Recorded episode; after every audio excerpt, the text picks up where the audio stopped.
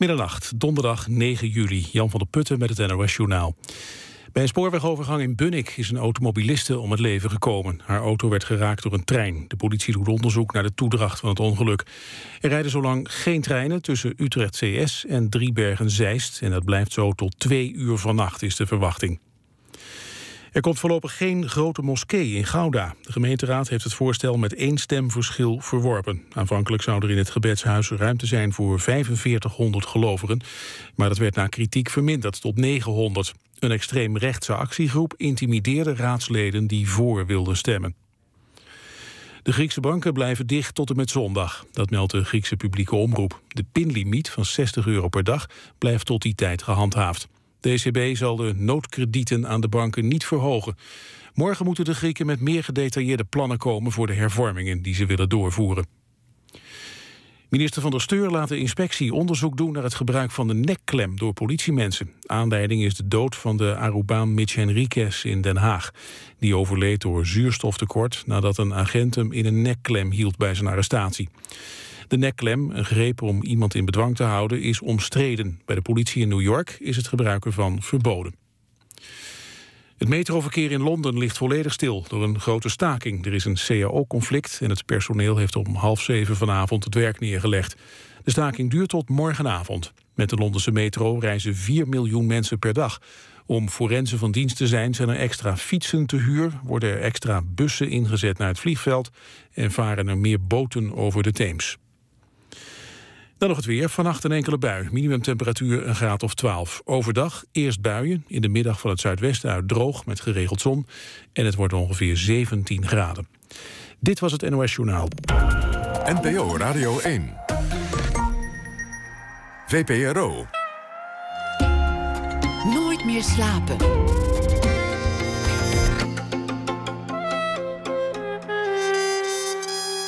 Met Esther Naomi Perquin. Goedenacht en welkom bij Nooit meer slapen. Iedere schrijver of kunstenaar heeft in de zoektocht naar een eigen stijl een moment gehad dat hij zich moest bevrijden van een voorbeeld. Na ene brengen we het eerste deel van de serie Vadermoord, waarin schrijver en beeldend kunstenaar Gabriel Kousbroek terugkijkt op de invloed van zijn vader Rudy Kousbroek. En revolutie. Het is er de tijd voor, zegt hoogleraar transitiekunde Jan Rotmans. Dat inspireerde de theatermakers Jeek ten Velde en Ivo Schot tot het maken van de voorstelling Sun City 2. En met hen gaan we in gesprek over die voorstelling. Dat allemaal na één uur. Vannacht de gast is filosoof, journalist, schrijver en beroepstwijfelaar Rob Wijnberg. Hij begon zijn carrière als columnist bij de Telegraaf, belandde met een opmerkelijk essay bij de Groene Amsterdammer en werd binnengehaald door NRC Next, waar hij onder meer twee jaar hoofdredacteur was. Hij publiceerde verschillende essaybundels waarin hij thema's als vrijheid, identiteit en macht wijd openklapt en grondig onderzoekt. Filosofie koppelt hij daarbij op een vanzelfsprekende wijze aan actualiteit, of liever gezegd, hij laat zien dat die koppeling sowieso bestaat. Bijna twee jaar geleden lanceerde hij De Correspondent, een online platform voor journalistiek dat tegenwicht wil bieden aan de waan van de dag en overleeft zonder adverteerders. En alles overziend zou je denken dat Rob Wijnberg zo ongeveer tegen zijn pensioengerechtigde leeftijd aanloopt. Maar volgende maand wordt hij 33. En gezien zijn onvermogen om tijd te vermorsen, staan er ongetwijfeld nog grote dingen te gebeuren.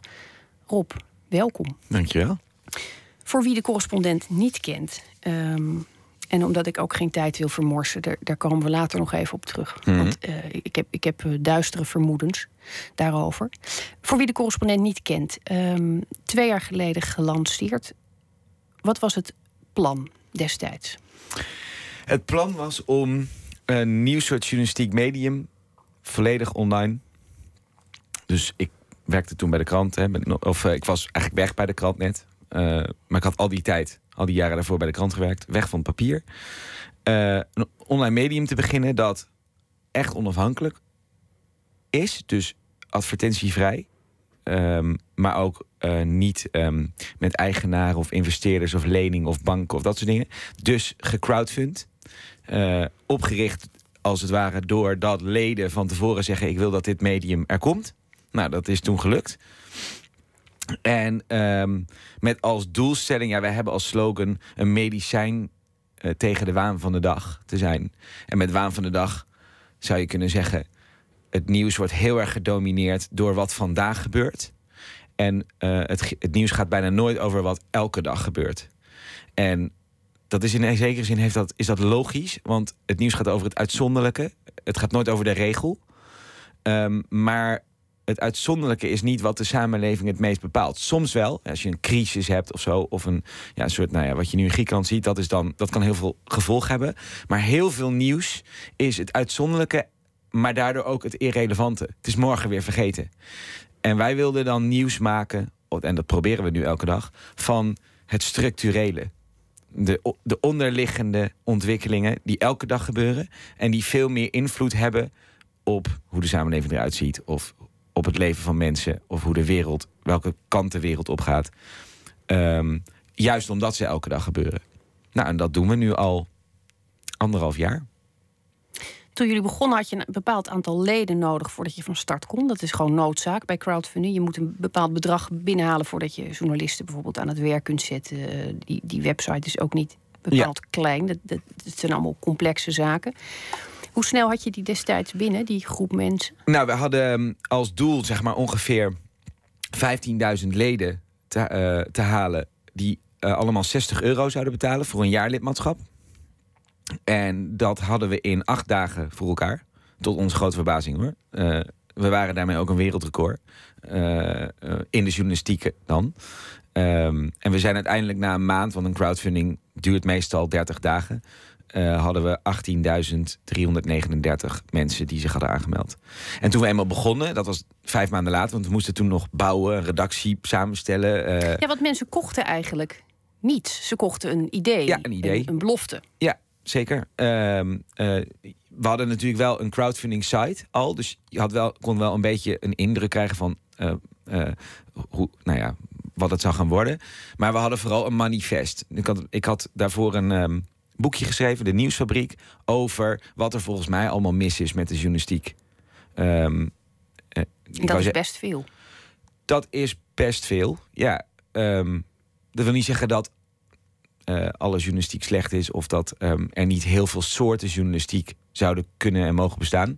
Maar er zijn gewoon fundamentele problemen met de dominante nieuwsvoorziening. En je hebt, je hebt, bedoel, als je het over journalistiek hebt of over media, dat gaat al heel gauw. Mensen spreken heel vaak, merk ik op. Vooral jonge mensen uh, gebruiken het woord media en enkelvoud. De media is weer zo. zo. En dat is, dat is veel te generaliserend. Want je hebt echt van de Groene tot de Telegraaf en alles wat ertussen zit. Van de ik bedoel, dat is, dat is onvergelijkbaar. Maar je hebt wel een soort dominante nieuwstroom. En dus dat is eh, zeg maar de, agenda-zettende. Um, uh, dat zijn persbureaus, maar dat zijn ook de grote kranten. En dat is het NOS. En die bepalen eigenlijk een beetje het gesprek van de dag eigenlijk. Je kan, je kan een willekeurige persoon vragen van... wat is nu op die agenda? Nou, dan weet, geeft 99, 99 van de mensen geeft hetzelfde antwoord. Griekenland of... Uh, nou, nu die, uh, die, de dood van die uh, Henriques. Um, dan merk je dat dat is zeg maar zo'n beetje aan alle keukentafels dan dominant. En met dat type informatie is heel veel mis.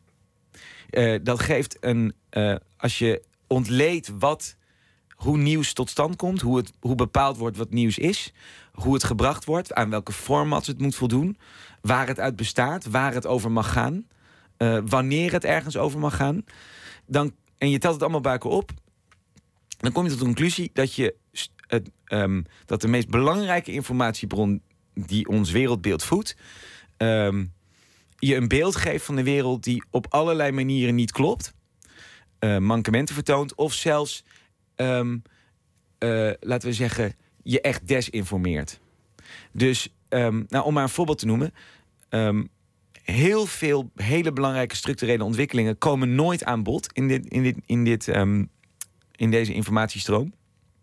Simpelweg omdat ze niet als nieuws worden herkend. Eén reden bijvoorbeeld is: nieuws moet altijd een aanleiding hebben. Het was wel grappig. Ik had voor dit gesprek hier een uh, voorgesprek. En toen um, uh, werd gezegd van, uh, door Jan collega van... nou, we willen nu een beetje afwijkende gasten doen. we hebben niet echt een aanleiding om je uit te nodigen. Want, maar ja, het is zomer, dus dan kan het. Eh, geen aanleiding hebben om iemand uit te nodigen. Dat wil zeggen, in de, in de journalistieke wereld wil dat zeggen... er is niet iets wa- eh, ehm, waardoor we kunnen zeggen... vandaag is dat en dat gebeurd. Of eh, je hebt net een, nou, vul maar in, nieuw boek of zo. Hè, dat ik iets interessants te vertellen heb, is niet genoeg. Het moet iets met een moment te maken hebben. Eh, het nieuws is dus heel erg momentaan. En heel veel dingen die eigenlijk maken hoe de wereld eruit ziet zoals hij eruit ziet, zijn geen momenten. Eh, de, eh, het omvallen van een bank, dat is een moment. Dan komt opeens de crisis op de radar van de journalistiek. Dan komt het in een NOS-journaal. De vijf jaar daarvoor dat die crisis in ontwikkeld wordt, ontstaat. En er is nooit een moment waarop de krant zegt: vandaag zijn banken risico's gaan nemen. Dat gebeurt niet op een dag. Dat gebeurt elke dag.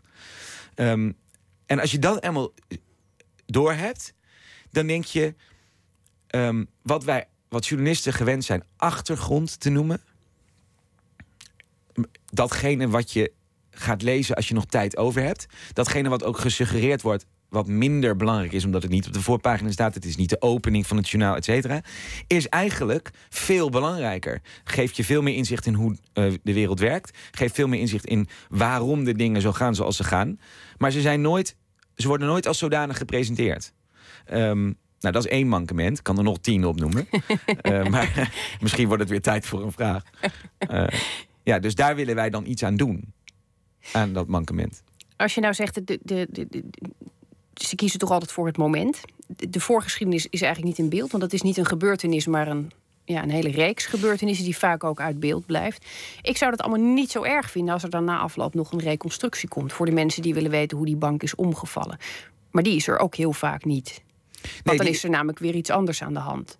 Ja, En dan zullen heel veel kranten zeggen: luister, eh, nieuws is nu eenmaal actualiteit. Actualiteit is wat er nu plaatsvindt. Ja. Ik, denk dat, ik denk dat heel veel mensen daar ook in getraind zijn om dat zo te, zien. ja, sterker nog, het is eh, hoe, hoe journalisten worden opgeleid. Ehm, ik vind ehm, Maar lezers dus ook. lezers ook, die, die worden ge, nou ja, zeg maar getraind in het idee dat actualiteit dit is wat wij zeggen dat het is. Maar actualiteit kan heel veel verschillende dingen betekenen. Het kan zijn, dit is er vandaag gebeurd. Maar het kan ook zijn, dit is al voortdurend aan de gang. Om, om maar een heel groot voorbeeld te noemen. Klimaatverandering is brandend actueel. Maar het is nooit nieuws. Het is nooit actualiteit in die zin. Ehm, Nou ja, eh, behalve op het moment dat, dat, dat er dat- eindelijk de aarde een keer ontploft. En dan is er natuurlijk niemand die daar nog over kan nee, schrijven. ja, Dat precies. is heel op het allerlaatste moment. Ja. Gemiste kop. Nee, of eh, nee, en, en er zijn andere re- manieren. Dus bijvoorbeeld eh, een minister zegt er wat over, of een, iemand uit de uit de, elitaire kringen, een paus, een, een ander soort leider of zo. Die, eh, de paus heeft nu een encycliek geschreven, dus dan wordt het nieuws. Maar, maar het probleem hiervan is, is dat ehm, het lijkt onschuldig om te doen alsof de aanleiding zeg maar gewoon een, nou, een, een fijne, een fijn haakje is om ergens over te beginnen. Maar die aanleidingen zijn heel bepalend voor wat je ehm, ehm, denkt dat relevant is en wat, nu, en wat nu belangrijk is om te weten. Het stuurt heel erg. En omdat die dingen zo momentaan zijn, gaat het heel vaak over, ehm, ja, laten we zeggen, de absolute oppervlakte van de gebeurtenissen in de wereld. Het gaat heel erg over beeldvorming. Het gaat heel erg over die is boos op die. Eh, ehm, eh, die kan niet met één, eh, door één deur met die. Die heeft daarover iets gezegd. Het, is heel, het blijft heel erg. Ik heb het wel zo gezegd. Joris Luindijk, een, een bekende Nederlandse journalist. ehm, eh, die, heeft, die heeft me wel eens verteld van.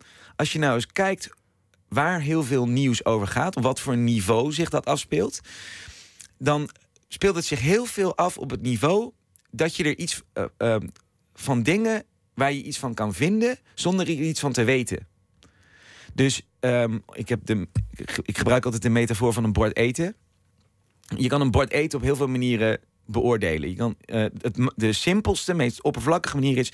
je stopt het in je mond en je zegt lekker of niet. Daar hoef je niks voor te weten, je hoeft het alleen maar te proeven. En smaak, nou, dat heeft iedereen. Dus dan zeg je, nou, ik vind dit lekker of ik vind het niet lekker. Als je wil weten, is het duurzaam? Is het gezond voor mij? Eh, hoe is het tot stand gekomen? Hoe is het gemaakt? Eh, wat is de industrie erachter? Is het slecht voor de aarde? Allemaal hele ingewikkelde, complexe vragen. Daar moet je kennis voor hebben. Daar moet je onderzoek voor doen. Dat eerste niveau, het smaakniveau, daar gaat heel veel nieuws over. Dat is ook heel makkelijk. Het is makkelijk te maken. Het is goedkoop. Het is snel. Uh, het verkoopt ook goed omdat het emoties aanwakkert. het trekt de aandacht. Dat is uiteindelijk het belangrijkste doel van nieuws is aandacht trekken. In een zekere zin, want je concurreert met andere media die ook jouw aandacht willen. Maar het, het, het gaat nooit op het moment, tot, het, tot het niveau waardoor je iets begrijpt ervan. Of um, de wereld iets beter doorgrondt.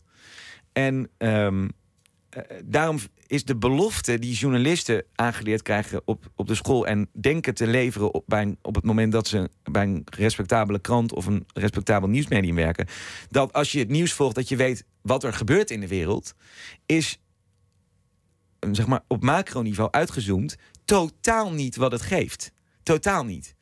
Um, dat komt ook omdat het gewoon extreem moeilijk is, extreem veel onderzoek vergt, extreem veel tijd, energie, geld dus. Um, uh, om dat niveau eronder te bereiken. Ja, en bovendien, op het moment dat je dat bord te eten hebt staan en je, je gaat eerst nadenken waar het vandaan komt en wie het geproduceerd heeft en of het wel scharrel-ei bevat en of je er allergisch voor bent. Tegen de tijd dat je klaar bent met denken, is het eten koud. Ja, dat precies. Dat, zo zei je um, uh, um, heel vaak. Dat is heel vaak de, de soort van redenatie die ook als het ware die je op, de, op nieuws kan plakken. Hè? Van uh, ja, het is nu te laat. En dus, dus bij wijze van spreken, um, als een boek uitkomt en dat is al drie weken uit, dan, is, dan, kan, het nog, dan kan het nog steeds uh, um, um, het briljantste boek van de eeuw zijn. Maar dan wordt het niet meer besproken omdat het al ja, koud is, zeg maar. dat is een hele rare. Dat is voor sommige dingen heel logisch, maar voor heel veel dingen een hele rare criterium. Uh, als je tenminste als journalist gelooft dat maatschappelijke relevantie een belangrijk onderdeel is van um, de keuzes die je maakt. Als je zegt nee, het moet gewoon. Um, ik, ik, mijn, mijn criterium is niets, dan, niets anders dan chronologie. He, zoals op nu.nl alles gewoon chronologisch verschijnt. Um, uh, het moet gewoon een minuut geleden zijn en als het later is, dan, dan is het niet meer interessant. Dan snap ik het. Maar heel veel journalistiek heeft de pretentie relevantie uh, als ja, soort. Ja, ik bedoel, we hebben heel, hele idealen uh, in ons vak uh, hoog staan. Hè? De democratie controleren of dienen, de, de macht controleren. Dat doe je niet als je relevantie zo ondergeschikt maakt aan snelheid of aan actualiteit tussen haakjes. Ja, ik, uh, ik, ik, ga straks nog even terugkomen op het eten, want dat uh, intrigeert me wel. En vooral hoe dat dan op de correspondent uh, geserveerd wordt. Mm -hmm. Daar gaan we het straks even over hebben. we draaien Nooit meer slapen deze week. Muziek van artiesten die komend weekend op Noordzee Jazz staan. En dat begint vrijdag in Rotterdam. En een van de optredende muzikanten is de Franse soulzanger Ben Lonke Soul. En dit is zijn versie van Seven Nation Army.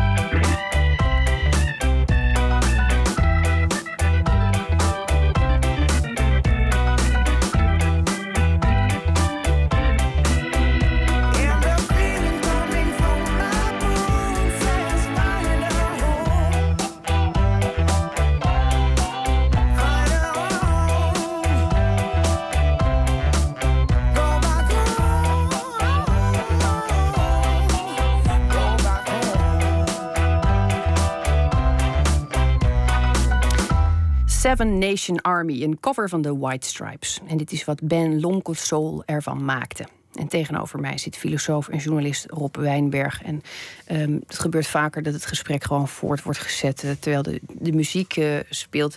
We hadden het net over de correspondent en um, over de manier waarop we naar het nieuws kijken en wat actualiteit eigenlijk is. Um, bij de correspondent wordt ook eten geserveerd. Wat was het, uh, het artikel vandaag? Um, jeetje, dan betrap je me op. Uh, ik ben zoveel bezig met andere dingen dat ik uh, dat nou niet kan oplepelen. Um, ja, sorry. Het ging over um, de klimaatencycliek van de paus. En wat hij daarin beweert. en of zijn, zijn gedachten over. Want hij, de paus heeft opgeroepen om het klimaat om, tot klimaatactie. Um, A, um, nou ja, snijden zijn um, voorstellen houdt, voor zover hij die doet. En B, houdt hij zich er ook zelf aan. Dus een groot onderdeel van het stuk was bijvoorbeeld wijde uit over dat het Vaticaan zelf nog gigantisch investeert in fossiele industrie. Dus daar zit natuurlijk een enorme hypocrisie. Hij zegt van we moeten duurzaamheid uh, uh, nu voorrang geven en ondertussen nog steeds enorm veel geld verdienen aan uh, het tegendeel. Daar ging het stuk over. En dat is dat. Um, um, maar ik ben altijd huiverig voor om losse stukken te ehm, benoemen, omdat een van de dingen die wij proberen bij de consument is meer in dossiers of series of processen journalistiek te bedrijven. Dus wij schrijven hele grote stukken, we schrijven ook hele kleine stukjes, we schrijven kleine notities. Maar die horen allemaal bij een langer lopend iets. Het is ook heel flauw voor mij dat ik er één uitpik. Ja, nee, maar dat maakt helemaal niet uit. Maar, um, uh... het, het, is ook een van de dingen die de correspondent doet en waar ook wel eens over gediscussieerd is uh, in het verleden. Dat, dat kan dus al als je nog geen twee jaar bestaat, dat daar in het verleden al over gediscussieerd ja. is. Uh, je kunt uh, correspondenten uh, aanklikken die je dan gaat volgen. Ja. En uh, dat, dat, dat heeft als voordeel dat je mensen die je ontzettend interessant vindt kunt aanklikken. En dan heb je een soort, ja, dat is heerlijk. Voelt ook een beetje luxe dat je een soort privéleger samenstelt. Mhm. Vind ik dan heel leuk. Um, van mensen die je heel fijn vindt. Het, het gevaar daarvan is dan ook wel dat je vooral die mensen leest. En uh, dat zijn mensen die je toch al leuk vindt. En die je toch al sympathiek vindt. En waar je het eigenlijk al bij voorbaat uh, mee eens bent. Ja. Dat, is dus, dat, dat brengt ons gelijk bij volgens mij het grootste probleem. Hoe krijg je mensen zover dat ze iets gaan lezen wat ze niet per se zelf uitkiezen. Wat ze niet per se op voorhand een fascinerend onderwerp vinden. Hoe laat je ze ontdekken dat er iets is? Nou, er zijn heel veel trucjes voor. Uh, ik moet overigens erbij zeggen dat dit een veel groter probleem is um, dan alleen het volgen van correspondent op de correspondent. Want um, dit is namelijk een fenomeen wat zich in rap tempo aan het voltrekken is in, in alle media. Dus het meten van interesses en daar, op basis daarvan, uh, of vermeende interesses. Hè, dat gaat ook nog zo van heel vaak weet je je interesses helemaal niet. Nou, ik, uh, ik, ik, leef soms echt met het idee dat, dat, dat Google bepaalt wat ik ja, relevant vind. Nou, sterker nog, dat is ook zo. Uh, dat, heet, dat is ook uitgebreid onderzocht. Dat heet filterbubbels. Uh, dat je dus op een gegeven moment door je zoekgedrag in het verleden... bepaalde zoekopdrachten, zoekresultaten krijgt in de toekomst... die daar op, op, op, volgens Google op passen. Sterker nog, ze gaan dit ook in Google Maps gebruiken. Dus dat op basis van je zoekgedrag dingen in de maps ehm, tevoorschijn komen waarvan zij denken dat, zijn, dat vind jij interessant. En dingen die, dus, die, die jij niet zou, interessant zou vinden, dus verschijnen niet. Facebook gaat hier nog veel verder in. Facebook is nu een hele grote bron van nieuws en uh, uh, informatie voor heel veel mensen. 1,2 miljard mensen zitten erop. Dat is een van de grootste platforms waar nieuws wordt geconsumeerd. Komt ook heel veel van ons bezoek vandaan.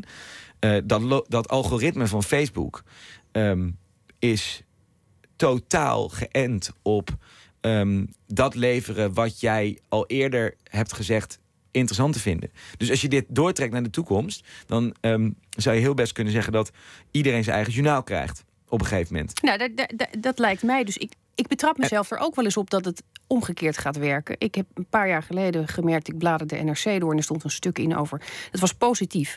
Over uh, genmodificatie ging het, geloof ik. Mhm. Monsanto, uh, dat soort dingen. En ik betrapte mezelf erop. Ik sloeg die pagina om, want ik dacht, dat hoef ik niet te lezen, want daar ben ik tegen. Ja. En ik schrok van die gedachte. En toen ben ik teruggebladerd. Voor straf heb ik het hele stuk gelezen. Ja. Um, maar dat, dat idee, dat kwam zomaar spontaan uh, vanuit mijn onderbuik waarschijnlijk boven. En ik dacht, hoef ik niet te lezen, want dat ben ik tegen. Ja, erger nog. Um, nu dat datzelfde stuk ook online ergens waarschijnlijk staat... kan de NRC aan de andere kant ook zien dat jij dat doet. Dus dat je het overslaat of niet leest of um, niet leuk vindt. Hè, met, de, met de vind ik leuk knop en zo. Of, of negatief reageert. Dus we krijgen steeds meer informatie aan de andere kant ook over wat jij dan denkt.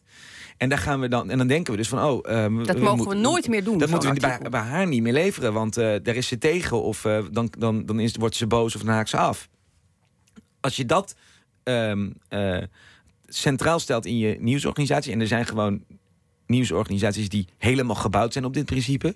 Heb bijvoorbeeld BuzzFeed of Huffington Post. Doen niet anders dan analyseren wat mensen willen lezen. Um, dan krijg je gewoon spiegels van jezelf als nieuws.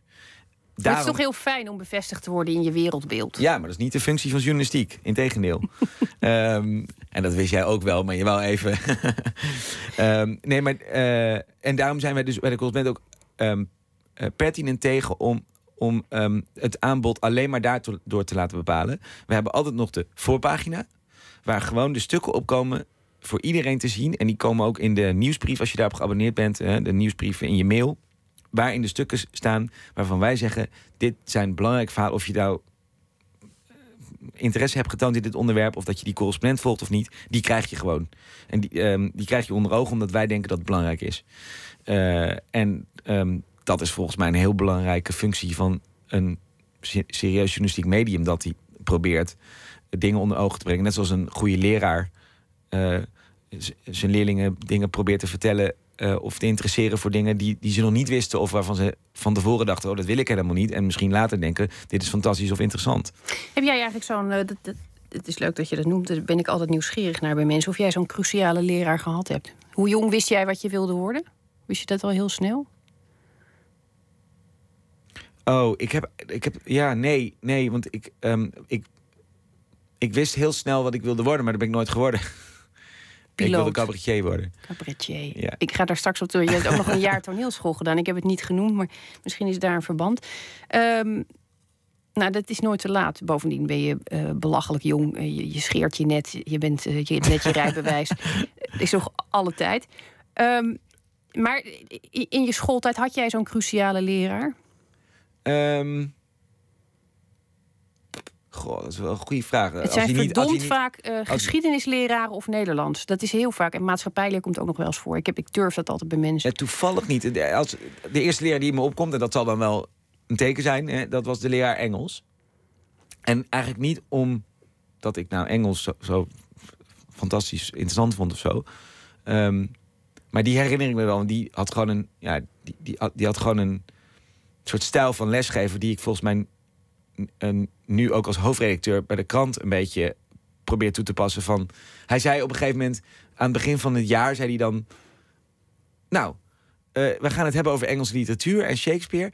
Um, wil je dat niet horen? Ga dan nu maar weg. Blijf je zitten, dan moet je ook je best doen. Nou, niemand durfde natuurlijk te gaan, want dacht, hè, dit is een valstrik. Um, maar dan bleef, en, dan, en dan had hij ook gewoon ja, direct een soort respect afgedwongen of zo.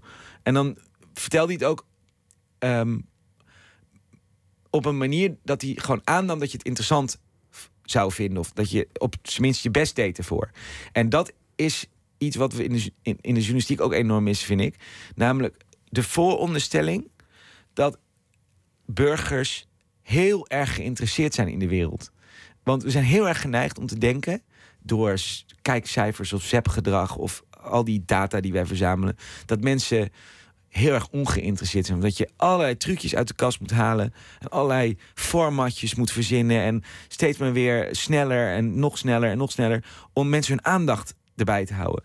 Ik denk dat het omgekeerd is. Ik denk dat je um, ongeïnteresseerd publiek kweekt, in een zekere zin, als je ze zo benadert. Uh, volgens mij kan iets best serieus, best diepgravend, best langdurig zijn. Um, en, daar, um, en daar kweek je ook een soort, nou ja, publiek mee die moeite wil doen ervoor of zo. Maar eigenlijk al het, heel veel media redeneren andersom. Oh nee, ze zijn snel afgeleid. Dus moeten we allerlei trucjes halen. Dus zijn ze nog sneller afgeleid. Want ja, je, je, went, aan je, went, aan, je went aan die trucjes. Uh, en dan word je nog sneller afgeleid. Um, en dus worden ze nog ongeïnteresseerd. En dus gaan we nog meer trucjes uit de kast halen. En dat dit is, is een soort cirkel. En wij merken bijvoorbeeld ook... Um, je, je hebt altijd van die onzinnige discussies over long reads. Uh, de Colsband zou dan bekend zijn om de long reads. Een gemiddeld stuk bij ons is 2000 woorden. Dat is dus al lang. Hè? Dat is ongelooflijk. Dat is helemaal niet lang. Maar um, dat, dat, gaat dan over van ja, het mag niet langer dan zoveel woorden zijn of zo. Maar een, een stuk, een briljant stuk, um, uh, um, kan voor de meeste mensen uh, willen ze dat het nooit ophoudt. Als het echt heel goed is. En een heel slecht kort stuk is al heel snel heel, veel te lang. Dus het gaat heel erg om um, ga je ervan uit dat mensen geïnformeerd willen worden op een manier die ze iets wijs maakt over de wereld en, zijn, en um, um, die ze betrokken maakt bij de wereld. En ik heb het gevoel dat sinds zeg maar de. de ja, ik, wil, bijna zeggen de marketingdictatuur, of iets sympathieker gezegd, de marketingfilosofie. Um, uit de reclamewereld ook in de journalistiek is centraal komen te staan. Daar is het idee heel erg van nee, je moet ze verleiden of trucken of zo om betrokken zijn bij de wereld. Maar mensen zijn betrokken. Um, hoe meer je ze trukt, hoe genepter ze zich voelen, volgens mij. Onze langste stuk wordt best gelezen. En, uh, we hebben stukken erbij zitten waar de gemiddelde leeftijd 20 minuten is. En dat gaat over materie als wat het IMF precies eist van Griekenland. En dat willen mensen weten. Um, niet als je het in uh, hier de vijf puntjes, weet je wel zo. Want dan voel je je niet serieus genomen. En er zullen altijd mensen zijn die het nooit zullen lezen. Die willen het gewoon niet of die zijn niet geïnteresseerd of wat dan ook. Maar ik snap niet waarom je zoveel mensen die dat wel zijn eh, tekort zou doen om dat groepje mensen dat je toch nooit bereikt of dat toch denkt van ja, ze stikken er maar in in de wereld, om die als het ware te plezieren klinkt toch als een cruciale leraar met die opmerking. Uh, je bent of je luistert en dan blijf je ook zitten en dan luister je ook echt, of je gaat nu weg. Dat is ook een oproep om betrokkenheid. En als jij zegt, zo'n baas wil ik zelf ook zijn, zo wil ik ook leiding geven. Uh, dat, dat is dan ook heel erg zoeken naar, naar betrokkenheid. Hoe ga jij om met je. Want het is een, een team, jij bent zelf jong, het zijn ook overwegend uh, jonge mensen. Eh, moet ik me dan voorstellen dat het echt een ouderwetse krantenhiërarchische redactie is? Of is totaal niet. Blije mensen met yuca's en... Uh... nee, het is totaal niet hiërarchisch. Het, het is zelfs um, het, andersom in de zin dat... Eh, mijn filosofie wat dat betreft is... iedereen is baas over iets waar hij, meest, hij of zij het meest verstand van heeft. En dus uh, um, elke correspondent is zijn eigen hoofdredacteur... Over zijn eigen thema... Um, elke, um, iedereen die er om, omheen werkt, uh, of dat nou de redactieassistent is, of de, de uitgever, of degene die onze statistieken analyseert, of wat dan ook. Uh, iedereen is zijn baas in zijn eigen domein, zeg maar. En iedereen kan van iedereen leren. En als je mensen, als je slimme mensen met talent um, de ruimte geeft en de vrijheid geeft om dat te doen wat zij, waar zij in geloven. Dat is het allerbelangrijkste. Je, je moet er echt in geloven. Het moet niet voelen als een baan. Je, je, moet echt willen dat je een briljant stuk schrijft. En je moet echt willen dat dat veel gelezen wordt. Ik bedoel, iedereen heeft zo zijn eigen missie. Zeg maar. We beginnen ook altijd. Eh, dat is niet elke week of zo, maar we beginnen elk jaar. Dan hebben we een soort van uh, uh, redactiebijeenkomst met iedereen. En dan beginnen we ook gewoon met: wat is je missie? Waar, wat doe je en waarom geloof je daarin? Nou, als je dat doet, dan heb je het als hoofdredacteur heel makkelijk. Want dan hoef je eigenlijk bijna. Um, dan gaat het bijna vanzelf. Um, ja, dan, dan, dan komt het echt uit mensen. Uh, dat is heel anders dan wat ik gewend. Tenminste, ik heb dat bij de uh, krant ook zo gedaan. Maar ik had daar veel meer het gevoel dat het. Ja, dat je zeg maar inwisselbaarder was. Omdat wat je moest doen veel minder afhing van wie jij was. Ehm, we, hebben bijvoorbeeld ook bij, bij eh, de correspondent hebben we geen, geen klassieke thema's of zo, of klassieke redacties. Je hebt op elke krant heb je binnenland en buitenland en sport en enzovoort. Bij ons heeft, heeft iedereen gewoon ehm, een thema die het meest zijn passie heeft. Dus we hebben een correspondent vooruitgang. Eh, eh, omdat hij vindt dat dat het belangrijkste onderwerp is om over te praten. Hoe de wereld vooruitgang, hoe die beter kan. We hebben een correspondent die ehm, uitsluitend schrijft over groepen mensen waar altijd over wordt gepraat, maar nooit mee wordt gepraat. Want dat vindt zij heel erg belangrijk. Eh, dat maakt volgens mij goede journalistiek. En zeker ook omdat uiteindelijk de, er is niet een soort formule voor journalistiek. Eigenlijk journalistiek is een soort kunstvorm. Ja, je hebt wel mooie schilderijen, minder mooie schilderijen, maar het is niet zo dat ehm, Rembrandt kon schilderen en Gogh niet. Ik bedoel, dat is stijl. Het gaat erom, ehm, eh, kun je je missie en je boodschap en wat jij belangrijk vindt overbrengen op zo'n manier dat andere mensen het ook belangrijk gaan vinden. Het is veel meer een journalistiek is veel meer een verleiding om mensen eh, ja, bezig te laten zijn met de wereld om hen heen. Dan dat het een soort verslag doen is van wat van bovenaf bedacht is dat belangrijk is. Ik, ik, ik, ik heb ook altijd een, ik irriteer me enorm altijd als het NOS-journaal op de radio aangaat en eh, ehm, ze zeggen dan het nieuws. Nee, het is niet het nieuws. Dat, dat, dan doen we alsof dat geen keuze is, geen selectie is. eh, dat dat gewoon eh, ja, vaststond. Dat dat nu eenmaal het belangrijkste was. En dan doe je ook alsof de mensen die dat maken, die het vertellen, die het je brengen, die het framen, die er een insteek in kiezen, dat die er eigenlijk niet toe doen. Want het stond al vast wat er verteld moest worden. Wij, wij komen alleen maar langs om het te vertellen. We zijn de nieuwslezer, zeg maar. Ja, ik, ik heb het altijd echt, echt, dat meen ik serieus. Ik heb het altijd een heel geruststellend idee gevonden dat er een soort objectieve bron is die ons de feiten mededeelt. Ik heb heel lang geloofd dat het journaal feiten aan ons eh, bracht. Ja, En dat pas, is. Het heeft heel lang geduurd voordat ik wilde zien dat dat misschien niet altijd het geval was. En dat, dat je dat op allerlei manieren kunt doen. Ik vond, het, ik vond dat eh, niet per se een hele prettige ontdekking. Want toen dacht ik, of ik snap het niet. En als ik het wel snap, dan vertrouw ik ze niet. Ik vond allebei geen prettige scenario's. Ah ja. Nou, ik, eh, dan laat een, als je dat, die, eh, dat nog steeds hebt, laat ik dan een, proberen een geruststelling te geven. Ehm, het, journaal brengt niet gewoon de feiten, omdat de feiten zijn afhankelijk van perspectieven. Wat je feiten noemt, is eh, afhankelijk van hoe je er tegenaan kijkt. Ehm, er wordt, de, de, het, het journaal bestaat dus uit perspectieven. Er wordt alleen gedaan alsof het geen perspectieven zijn, of dat er maar één perspectief mogelijk is. Ehm, of dat dit de neutrale kijk is of zo. Neutraal is eigenlijk, zou je kunnen zeggen, vrij vertaald gewoon de, het perspectief van de status quo. In een zekere zin, als je bijvoorbeeld, eh, er wordt al grapjes gemaakt op sites als Geen Stijl of zo van over het journaal, eh, het NOS journaal, dat is het staatsjournaal. Nou, dat klopt in een zekere zin, omdat het is gewoon een representatie van de status quo. Zo kijken, zou je, zou je kunnen zeggen, de, de, de, de agenda zettende mensen in de samenleving naar de wereld. Je kan het op duizend manieren, eh, verschillende manieren kijken. En dat is maar goed ook. Het, het is ergens een soort bevrijding dat er niet één waarheid is. En dat het aan ons is om te kiezen ehm, wat voor een verhaal we willen vertellen over de wereld. Ehm, het geeft ook een soort ja, ehm, creatieve vrijheid om de wereld op een manier voor te spiegelen waar je iets mee kan, waar je chocola van kan maken, waar je het gevoel hebt dat je er ook een rol in speelt. Dat is ook het probleem van objectivering van het nieuws, is dat het ook teweeg brengt dat mensen heel passief worden. Denken, ja, dit is allemaal, dit gebeurt allemaal.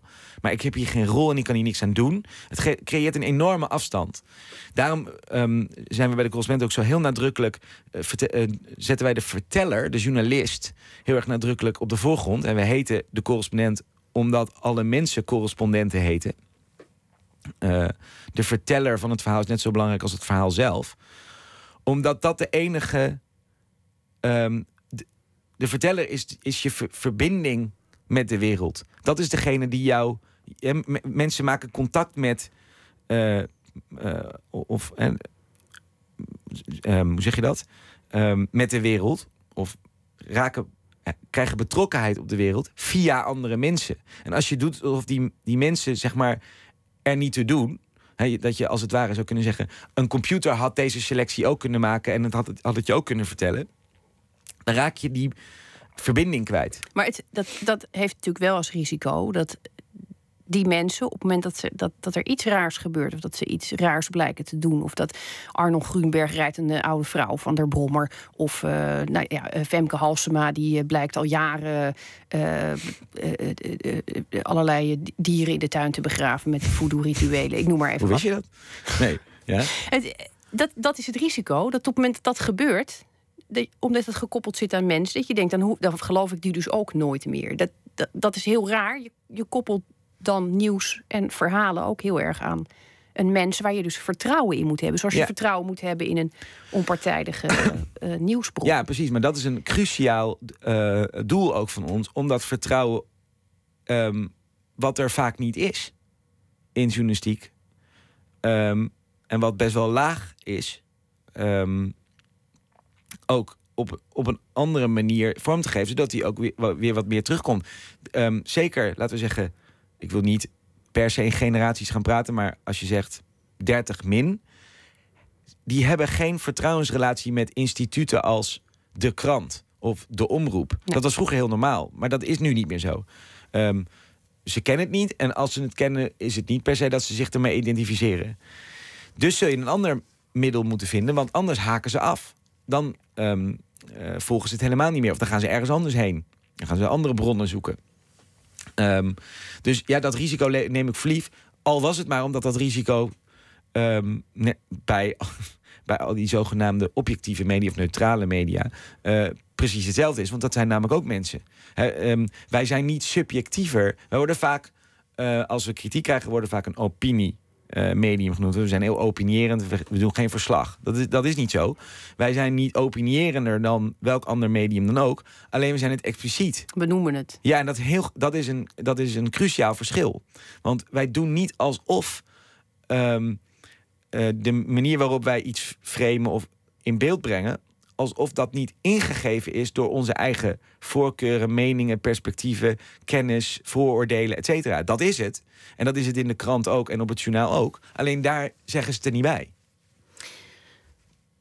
We gaan even luisteren naar uh, muziek. En het is uh, iemand die ook onderweg wel eens verdwaalt. Uh, Benjamin Clementine. Hij was uh, vorig jaar op weg naar Sea Jazz... en werd toen uit de trein gezet bij Roosendaal. Waarschijnlijk had hij geen kaartje of iets dergelijks. En had geen geld en is toen naar Rotterdam gaan lopen. En dat heeft hij niet op tijd gered.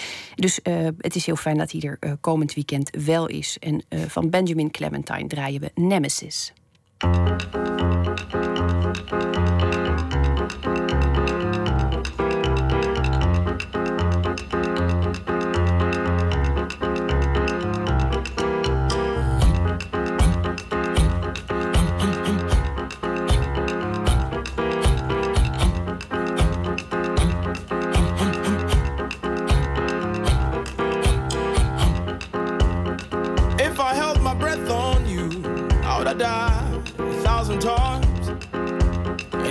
Chewing was to show you how much I kid. I'll probably be wearing dentures by now. Said if I held my breath on you, I would have died a thousand times. And if chewing was to show you how much I kid, I'll probably be wearing dentures by now. Mm-hmm. Now promises broken.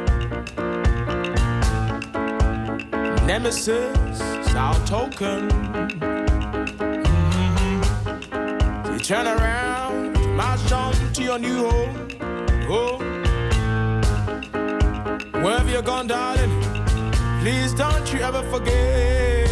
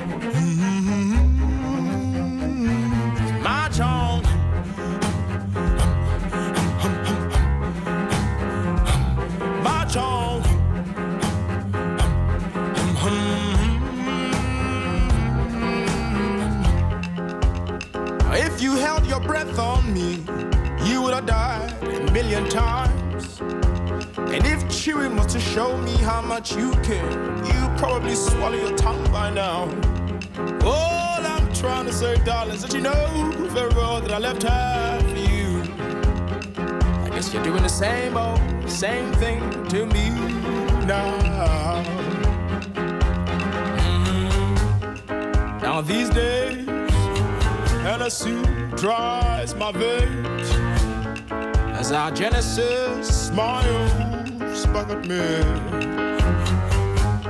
Now heresy might be a new faith, faith. Whatever you've chosen to believe in, darling, don't you ever forget to treat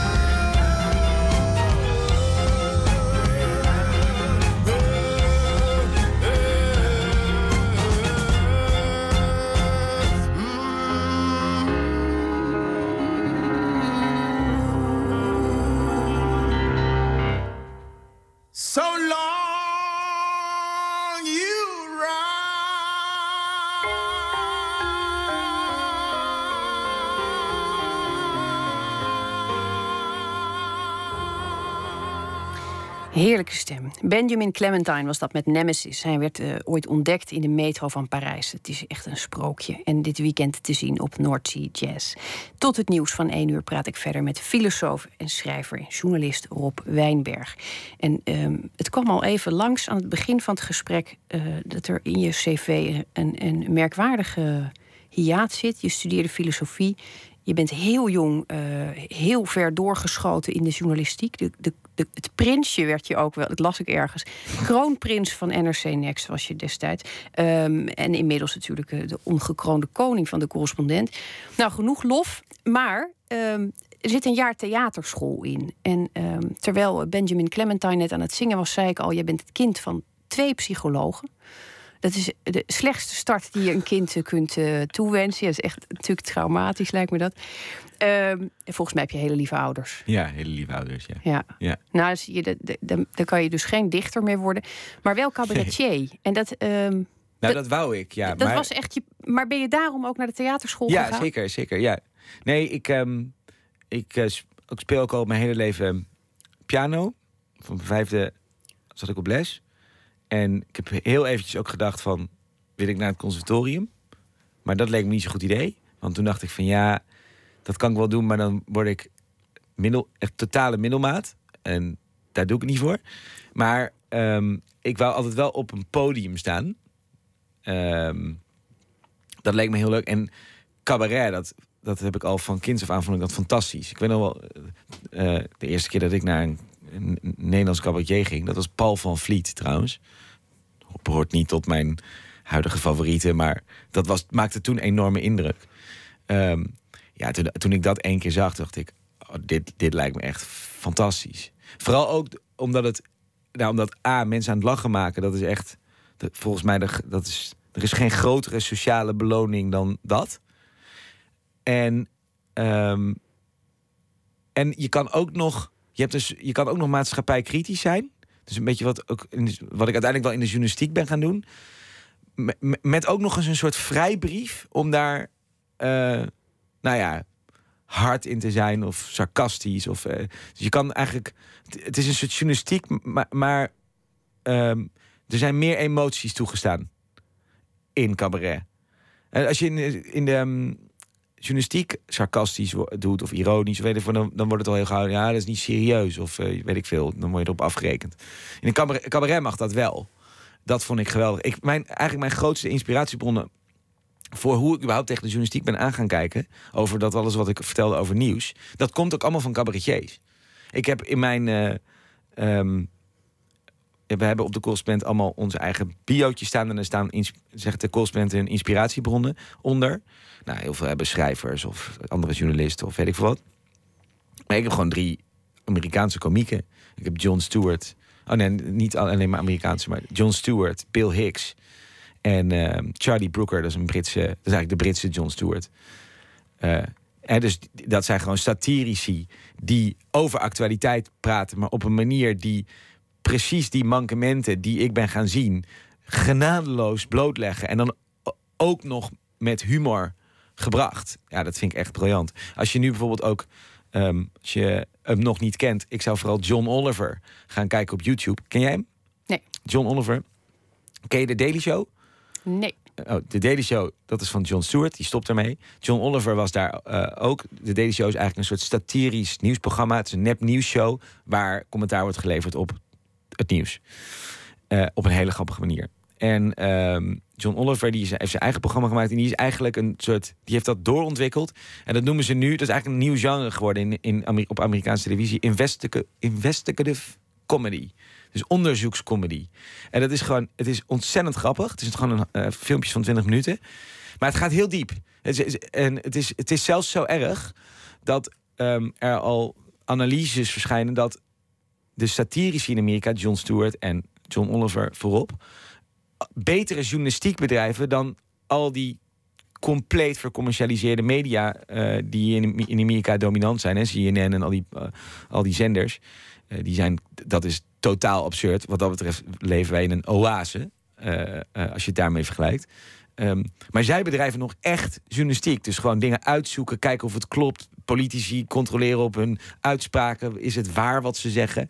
Alles wat, zeg maar niet, is het eh, creëert het ophef, wat ze zeggen. Want daar gaat het dan vaak over in, eh, in Amerika. Maar is, klopt het überhaupt? Nou, dat is, dat is, het is eigenlijk onvoorstelbaar. En tegelijkertijd vind ik het heel logisch dat komieken die rol hebben. Ehm, maar ik was gewoon niet grappig genoeg. dus toen ben ik maar uiteindelijk journalistiek gaan doen. Het is een hele eigenaardige wereld, vind ik, theaterscholen. Ik ben er wel eens, eh, nou ja, kom, ik kom er wel eens langs, zal ik maar zeggen. Het, is- het is ook vaak namelijk heel erg, eh, eh, het zit heel erg op het menselijke. Het zit ook, iedereen zit ook de hele tijd aan elkaar. Dat ja, ja nee, ik heb, ben er ook maar een half jaar, want je zegt een jaar, ik ben er na een half jaar mee gestopt. Ik vond Omdat iedereen aan je zat. Nee, maar omdat iedereen aan zichzelf zat. En daarmee bedoel ik eh, helemaal niks. Behalve dan, het is totaal in zichzelf gekeerd. Het gaat alleen maar over jezelf. Wat vind ik? Hoe beleef ik de wereld? Wat heb ik te vertellen? Enzovoort, enzovoort. Het gaat heel erg over, en, deels logisch, hè, zelfontplooiing. Je moet jezelf leren kennen om eh, een artiest te worden, denk ik. Maar het ging nooit over de buitenwereld. Dat vond ik zo bizar. Als ik dan Ehm, daar, toen eh, heb ik mijn eerste boekje ook in die tijd ongeveer geschreven. Dat heette Boeien. En dat ging over, ja, mijn leeftijdsgenoten weten gewoon niet wie de premier is. En mijn leeftijdsgenoten weten eigenlijk überhaupt niet wat er speelt. Of, Viel, je dat nou niet veel eerder op? Want je hebt ook op de middelbare school gezeten en dan zag je een bepaalde. Ik, ik, ik, ik, ik was zo. ehm, ik was zo'n hele vervelende puber die heel goed doorhad dat, dat we met z'n allen in de puberteit waren beland. En Mhm. ik, ik heb het echt zitten bekijken als een soort natuurdocumentaire. Als ik naar een discotheek ging, dan ja, ik hoorde letterlijk dat commentaar van het vrouwtje benadert het mannetje. En dat was een hele eh, ja, gedistanceerde manier van. Ik, ik paste daar volgens mij helemaal niet eh, in. Nee, ik had dat ook wel een beetje, moet ik zeggen. Ik denk ik, dat die meta-stand, als het ware. Maar daar vind ik het nog Maar li- liep je dan wel lekker mee op school? Of was je- Jawel. Nee, je zeker, ja, jawel. Maar daar, en, maar daar stoorde ik me er ook niet aan. Want ik bedoel, daar, daar vond ik het ook niet daar vond ik het meer logisch. Ja, als je 17 bent, ja, dan ga je niet eh, de, de EU-onderhandelingen met Griekenland volgen. Dat snap ik ook nog wel. maar als je 24 bent of 25 of op een studie zit, want ik heb ook bedrijfskunde gestudeerd, daar was het helemaal erg. Dat waren gewoon, dat gewoon universitaire studie met slimme studenten allemaal bij elkaar en het interesseerde ze geen reet. Nou, dat vond ik, dat, trok ik gewoon niet. Dat type mens en ook dat eh, gewoon waar de gesprekken dan over gingen. Het ging, ging helemaal nergens over eigenlijk. En daarom vond ik, denk ik, filosofie ook los van dat filosofie heel leuk is, vond ik de studie ook zo leuk. Omdat daar, op, daar kwam ik opeens mensen tegen die wel heel graag uh, nadachten over de wereld en volgden wat er gebeurde en daar ideeën over vormden en zo. Daar, daar ging het vaak nog na de les twee uur verder daarover. En dat vond ik ook zo leuk aan de journalistiek op een gegeven moment, toen ik bij kranten ging werken en zo.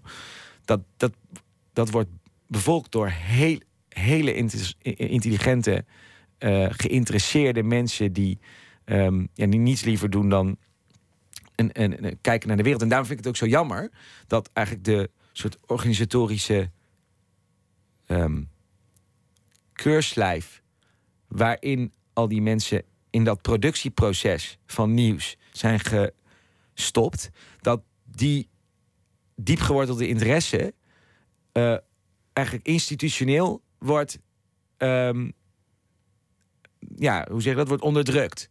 Zeg maar, ik, ik, ik vond mensen altijd veel slimmer en betrokkener en interessanter om mee te praten en naar te luisteren dan wat ze in de krant deden. Dat vond ik altijd een heel rare kloof. Ehm, ik kon gesprekken hebben met mensen die zeiden van ja, kijk, als je naar de Chinese economie kijkt, dan heb je allerlei groeicijfers over, maar dat kan je niet, eigenlijk moet je dat helemaal niet serieus nemen, want dat zit er zus en zus en zo. En dan denk ik, nou schrijf op dan. en nee, en dan, nee, want dan was het, dan dicteerde zeg maar als het ware het productieproces. Nee, we hebben kwartaalcijfers binnen en daar moet een bericht over worden gemaakt. En dat moet 300 woorden zijn, dus je kan er sowieso niks in kwijt. En um, uh, ik heb wel eens gedacht van als je gewoon al die mensen die bij, al die slimme mensen die bij die kranten werken, als je ze één dag zegt, maak alleen maar wat jij wil, dan krijg je totaal andere krant. Een veel betere en een veel interessantere. En volgens mij een veel betrokkenere. Maar dat, um, uh, daarom heet mijn boek niet voor niets een nieuwsfabriek dat, zo, zo, zo is het organisatorisch um, uh, wel een beetje ingericht of zo. Dat is doodzonde. Ik vind het mooi dat ik uh, tijdens dit uur dat wij met elkaar gesproken hebben, eigenlijk uh, welk kwartje ik ook in welke gleuf stopte, het betrokkenheid kwam er steeds weer uit. Ik uh, gun je ontzettend dat je dat volhoudt, ook na je pensioengerechtigde leeftijd. Het duurt allemaal nog wel even. Um, God dank wel, ja. Dank je wel dat je er was. Graag gedaan. Na het nieuws gaat Nooit meer slapen nog een uur door en dan horen we een kort verhaal van schrijfster Carolina Trujillo, geïnspireerd door de actualiteit. En we berichten over nieuwe regels voor acterende kinderen en welke gevolgen die hebben voor de Nederlandse kinderfilmindustrie. Dat en meer straks na het nieuws van 1 uur.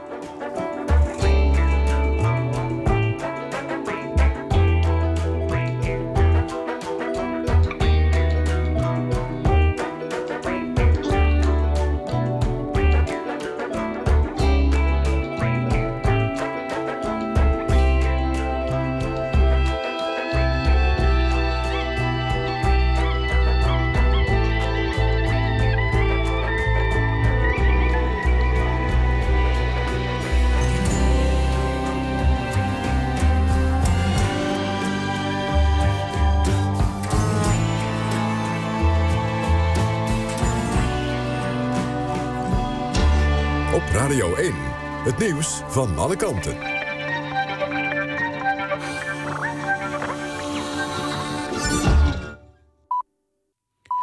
1 uur, Jan van der Putten met het NOS-journaal. Oud-president Bill Clinton is zaterdag bij de herdenking van de massamoorden in Srebrenica. Ook oud-minister van Buitenlandse Zaken Albright is erbij, heeft het Witte Huis bekendgemaakt. Zaterdag is het 20 jaar geleden dat de moslimenclave Srebrenica in handen viel van de Bosnische Serviërs. 8000 moslimmannen en jongens werden toen vermoord. Dat gebeurde ondanks de aanwezigheid van Nederlandse blauwhelmen. Namens Nederland is minister Koenders bij de herdenking. De burgemeester van de Amerikaanse stad Baltimore heeft de chef van de politie ontslagen. Aanleiding is het sterk gestegen aantal moorden. De stijging begon in april met de dood van een zwarte arrestant, Freddie Gray. Zes politieagenten worden in die zaak vervolgd. De dood van Gray leidde tot rellen en het aantal moorden in Baltimore steeg in mei tot 43, het hoogste aantal in ruim 40 jaar. Volgens de burgemeester is er te veel kritiek op de politie en moet er daarom een andere politiechef komen. Het plan voor een grote moskee in Gouda gaat niet door. Bij de stemming in de gemeenteraad waren 17 raadsleden voor en 18 tegen. Het was aanvankelijk de bedoeling dat er in de moskee ruimte zou komen voor 4500 mensen. Buurtbewoners in Gouda verzetten zich daartegen en het plan werd teruggebracht tot 900. Een extreemrechtse actiegroep intimideerde raadsleden die voor wilden stemmen en het plan is nu van de baan. In Londen wordt vanochtend een verkeerschaos verwacht door een staking bij de metro. Gisteravond legden zo'n 20.000 personeelsleden het werk neer vanwege een CAO-conflict. En die staking duurt tot ver in de komende avond. Dagelijks nemen 4 miljoen mensen de, metro om in de Britse hoofdstad naar hun werk te gaan. Om de forensen van dienst te zijn, zijn er extra fietsen te huur, worden er extra bussen ingezet naar het vliegveld en varen er meer boten over de Theems. Dan nog het weer. Vannacht een enkele bui. Minimumtemperatuur een graad of 12. Overdag eerst buien. In de middag vanuit het zuidwesten droog met geregeld zon. En het wordt ongeveer 17 graden. Dit was het NOS Journaal. NPO Radio 1. VPRO. Nooit meer slapen.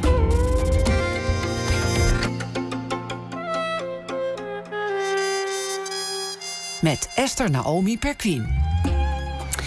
Goedenacht en welkom terug bij Nooit meer slapen. Revolutie. Het is er de tijd voor, zegt hoogleraar transitiekunde Jan Rotmans. Dat inspireerde de theatermakers Jeek ten Velde en Ivo Schot voor het maken van Sun City 2. Met hen gaan we straks praten over deze voorstelling. En iedere schrijver of kunstenaar heeft in de zoektocht naar een eigen stijl moment gehad dat hij zich moest bevrijden van zijn of haar voorbeeld. In het eerste deel van de serie Vadermoord horen we wie dat is geweest bij schrijver en beeldend kunstenaar Gabriel Kousbroek. Maar we beginnen zoals gewoonlijk weer met proza dat op het nieuws van de dag reageert. En deze week doen we dat met schrijfster Carolina Trujillo. Op vijfjarige leeftijd verhuisde ze van Uruguay naar Nederland. En toch blijven haar boeken nog altijd een beetje Zuid-Amerika ademen. Zoals te lezen valt in onder meer De Bastaard van Mal Abrigo, De terugkeer van Lupe Garcia en haar laatste roman De Zangbreker. Carolina, goedenacht. Goedenacht. Ik ben benieuwd wat jou uh, deze dag bezig heeft gehouden. Ja, toch weer een beetje hetzelfde als gisteren, Griekenland. En um, omdat uh, er was een, een gênant moment op het Europese parlement, vond ik, wanneer, waarin uh, Guy Verhofstadt vreselijk tekeer ging tegen uh, de Griek Cypras. Ik weet niet of je dat gezien hebt. Nee, nog niet. Nou, hij ging vreselijk tekeer schreeuwen, toestanden, schudden met zijn haar. Het zag er niet uit. Het is een beetje jammer dat dat onze leiders zijn. En nou ja, dat. En um, er was een bericht over migranten, want die zijn ook niet uit het nieuws te slaan over dat in de krimpregio's in Nederland, die, die, worden minder omdat er meer migranten zijn. Dus die twee dingen heb ik nou, het lijken mij onderwerpen waar we eigenlijk het hele jaar over mogen praten. Um, dus ja. ik, ik, ben heel benieuwd hoe je deze feiten vandaag in fictie uh, uh, hebt omgezet. Oké. Okay. Zal ik beginnen? Graag. Oké. Okay. De titel is Wederhelften. Het prulgeluk en de macht zaten samen op de bank en keken naar het journaal. Ik snap het niet, zei het brilgeluk. Wat is het verschil tussen een vluchteling en een expat? Sst, zei de macht. Het item over het Europees Parlement begon. Politici die elkaar uitkafferden. Daar kon je hem voor wakker maken. Sommige buitenlanders zijn migranten en anderen zijn expats, zei het brilgeluk. De macht pakte de afstandsbediening en zette het volume harder. Op tv schreeuwde de Belgische politicus tegen de Griek. Hoe harder hij tekeer ging, hoe meer zijn collega's applaudisseerden. Machtgenoot. Er zijn heel veel huizen te huur voor expats, zei prilgeluk. Maar voor migranten nooit. Ze zat hele dagen met haar neus in de huizenmarkt. Ze wilde groter wonen. Begin je weer? zei Macht. Hij haatte verhuizingen. Nee, nee, ik vroeg me alleen af wat het verschil was tussen een expat en geld, riep hij. Met geld ben je een expat, zonder ben je migrant.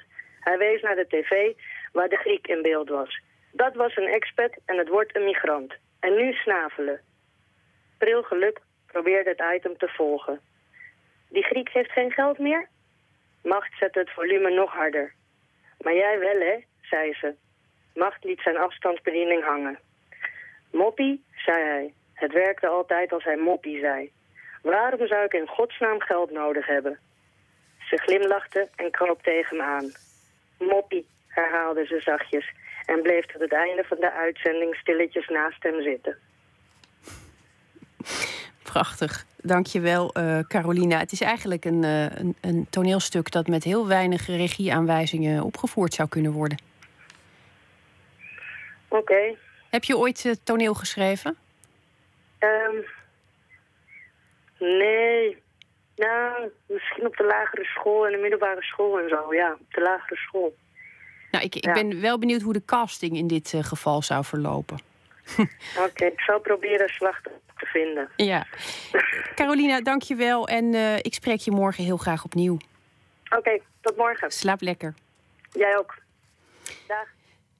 Met het aanbod van vrouwen is het op de zomerfestivals slecht gesteld. Maar hoe anders is dat op North Sea Jazz? Een van de dames die daar optreedt is de 30-jarige Melody Gardot. Ondanks, onlangs verscheen haar vierde album Currency of Man. En daarvan is dit It Gonna Come.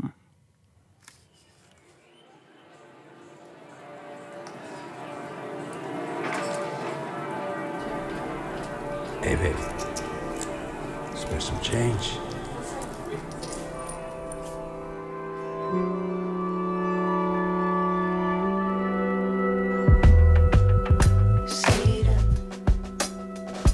Cedar, cedar, cedar man, cedar, cedar, cedar, cedar man, cedar man sitting in front of the borderline.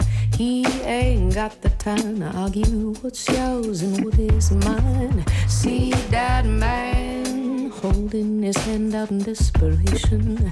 He don't see salvation, no God and sure no nation. See all working for the means to the end of our situation. We all hoping for the day that the powers see abdication and run. I said it gonna come down. I said it gonna come.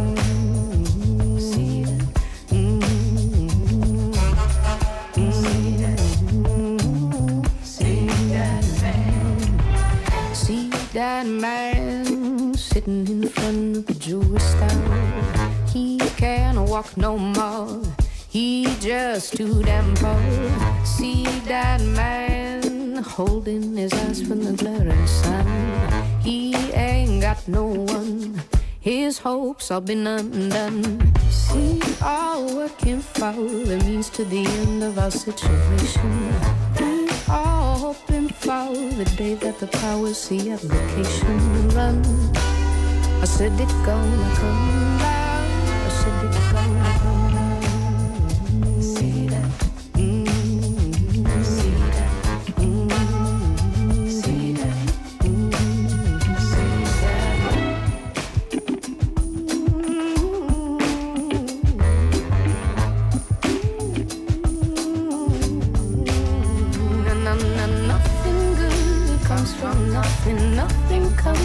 nothing good. Why you spend the whole day bluffing? Come on, man, do what you should. What you mean, the world ain't me say. What you mean, the world ain't mine. Last I checked, there were no price tags hanging on them shady pines. What you say when you say nothing? What you mean when you say lies? Politician, tell me something that you got behind them eyes. Cause we all working for the means to the end of our situation. We all hoping for the day that the powers see application run. I said it gonna come down. I said it gonna come. See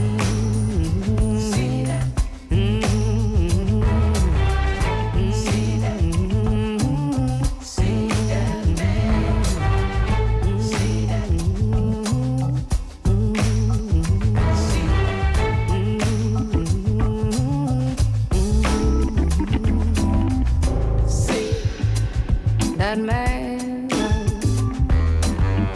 See that man. Oh. See that man. Oh. See that man, oh, no, brother, if you can. So see. Look to my brother if you.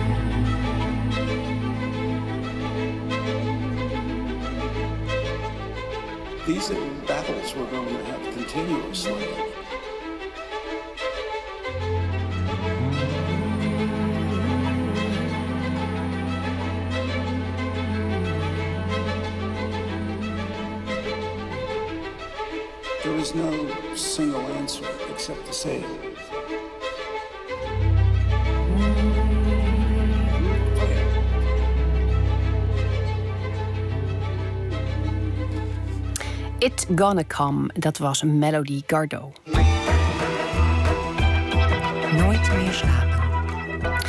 Het is een tijd van grote verandering, daar is iedereen het wel over eens. Maar die veranderingen zijn nog lang niet klaar, zegt hoogleraar transitiekunde Jan Rotmans van de Erasmus Universiteit Rotterdam. Hij vroeg de jonge muzikant Ivo Schot en de jonge regisseur Jeek ten Velde om een voorstelling over zijn vakgebied te maken. Het werd de openingsvoorstelling van theaterfestival Over het IJ, Sun City 2. Verslaggever Botte Jellema gaat kijken en ontmoet de makers.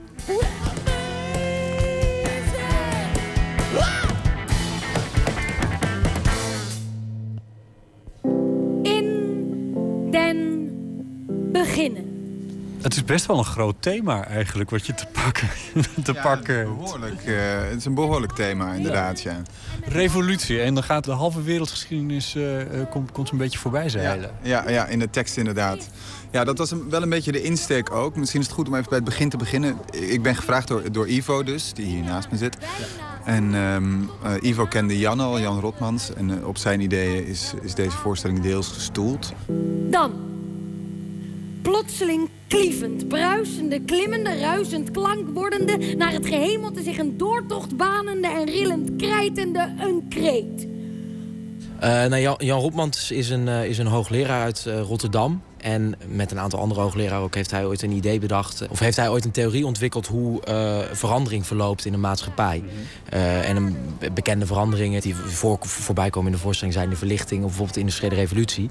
En dat is een soort tijdperk waarbinnen er zoveel verandert op, op, op één moment dat je niet meer spreekt van. eh, van, van zo'n verandering zoals in de jaren 60, maar echt een tijdperk van verandering. Alles wordt anders. En jullie, die, die, die tekst die staat op jullie site. Dat is een tekst van Jan Rotmans. Eén keer in de zoveel tijd verandert er zo fundamenteels op zoveel terreinen... en dat we niet spreken van een tijdperk van verandering... maar van een verandering van tijdperk. Mijn stelling is dat we nu weer in zo'n overgangsperiode leven. Nou, ik denk dat dat Jan in een notendop is. En daarbinnen voert hij, voert hij actie of is hij betrokken bij Urgenda, is een partij waar hij bijvoorbeeld bij betrokken is. En, dat, was, dat is interessant, want vorige week was er die uitspraak in het nieuws... eh, dat eh, wat Urgenda had aangespannen tegen de Nederlandse regering... van doet de Nederlandse regering wel genoeg om Inderdaad. klimaatverandering te voorkomen? Eh, nee, zei de rechter. En dus won Urgenda, oftewel Jan eh, die revolutionaire uitspraken werd het genoemd. Dat was wereldnieuws volgens mij. dat was wereldnieuws. Eerste land ter wereld volgens mij eh, waar dit gelukt is. Ochtend 1677. Je zit voor het venster in je kleine schemerige kamer op het bankje dat je ook als bed gebruikt en kijkt naar de wereld. Toevallig ken ik Jan eh, via, via mijn eigen vader. Ik kwam hem tegen bij een feestje, afscheidsfeestje. Gewoon heel informeel, zoals die dingen gaan. En ik had zelf net een andere voorstelling gemaakt in Tilburg... voor eh, Theaterfestival Boulevard, met, met mijn eigen afstuderen. Hij had dat gezien en dat vond hij heel gaaf. En hij zei in een soort van dronken bui... Ivo, wat als jij nou gewoon een voorstelling voor mij maakt? Want ehm, ik bereik alleen maar mensen van boven de 30. Die moet ik een beetje om lachen. Want stom toevallig heb ik hem namelijk twee weken geleden ontmoet. En toen Ja. zei hij... Ja, er zijn ook een paar jongens die met teksten van mij aan de haal zijn gegaan. Hij deed, weet je, alsof jullie... Of, Ja, maar dat- hij heeft het dus zelf gevraagd. Ja, hij heeft, voor de het, hij duidelijkheid. heeft het zelf gevraagd, ja. ja. Maar Jan is een, eh, is een man van, eh, van grote woorden en daden. en eh, dus die, die, die houdt van de bravoure die erbij komt. Maar het ziet hem ook. He's working nine and day, a mortgage and two cars, two children and a wife. He's at the office nine to five. Wat, eh, wat wel aardig is om even te vertellen over de voorstelling... is dat, je, dat er liggen allemaal zandpaadjes. Ja. Ik had eerst niet helemaal door wat het was. Tot me opviel dat je actrice er voortdurend overheen loopt. Ja. En dat de geschiedenis van, eh, specifiek Amsterdam even... maar het zou elk, bijna elke stad Ja, in Nederland ja. kunnen zijn volgens mij... Langzaam maar zeker wordt het een beetje het grit van de, van de stad. Omdat ze zelf nieuwe zandpaadjes aan het maken is de hele tijd. Nou, dat is dus exact de dramaturgie van de looproutes. Nee, dat is precies wat er aan de hand is. Dus ehm, er staat achter op het toneel staat een boom van stijgerpijpen. Alles ontstaat vanuit de boom of ontstaat vanuit de natuur, als je er zo diep in wil gaan. En het begint allemaal bij de verlichting en dan zijn er gewoon de paden die er zijn. En dan komen we naar de industriële revolutie en dan worden al meer paden gebouwd. Nog allemaal vrij slordig. Maar er komen wel veel paden bouwen. Er wordt hard gewerkt, echt de industriële revolutie. En dan komen we naar het nu toe en dan worden die paden worden allemaal schoongewerkt. Het wordt allemaal strakker. En dan komt er in één keer echt duidelijk, is er een systeem, een structuur ontstaat er in de paden. Dat ontstaan van die paden loopt heel erg mee met, met, met de tijdsbeelden die we schetsen in de voorstelling. En voor de oplettende kijker, eh, aan het einde van de voorstelling, als we naar de toekomst schieten in 2078, dan is het voor het eerst dat ze niet meer over die paden loopt. Dus dan stapt ze er vanaf. Dat is een beetje onze stelling, of althans in ieder geval de mijne toen ik de tekst schreef in deze voorstelling. Dat we op een gegeven moment dus, we hebben nu zoveel systemen, zoveel structuren gebouwd of zo. En we raken er gewoon zo erg in verstrikt. En op een gegeven moment lijkt het alsof die, die, die systemen boven ons zijn komen te staan. Bijvoorbeeld als we het hebben over de markt. Dan praten we over de markt alsof het een, een soort levend wezen is. Iets dat kan denken en een, eh, en een humeur heeft en op dingen reageert. Terwijl ik denk, wij zijn de markt gewoon. Als wij willen dat het niet gebeurt, dan moeten we dat er gewoon met z'n allen kunnen bepalen van... jongens, kom op, dat doen we gewoon niet.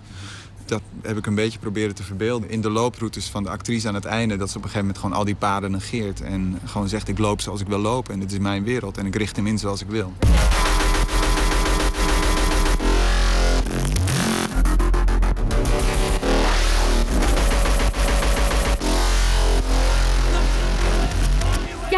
Dat dit het niet is.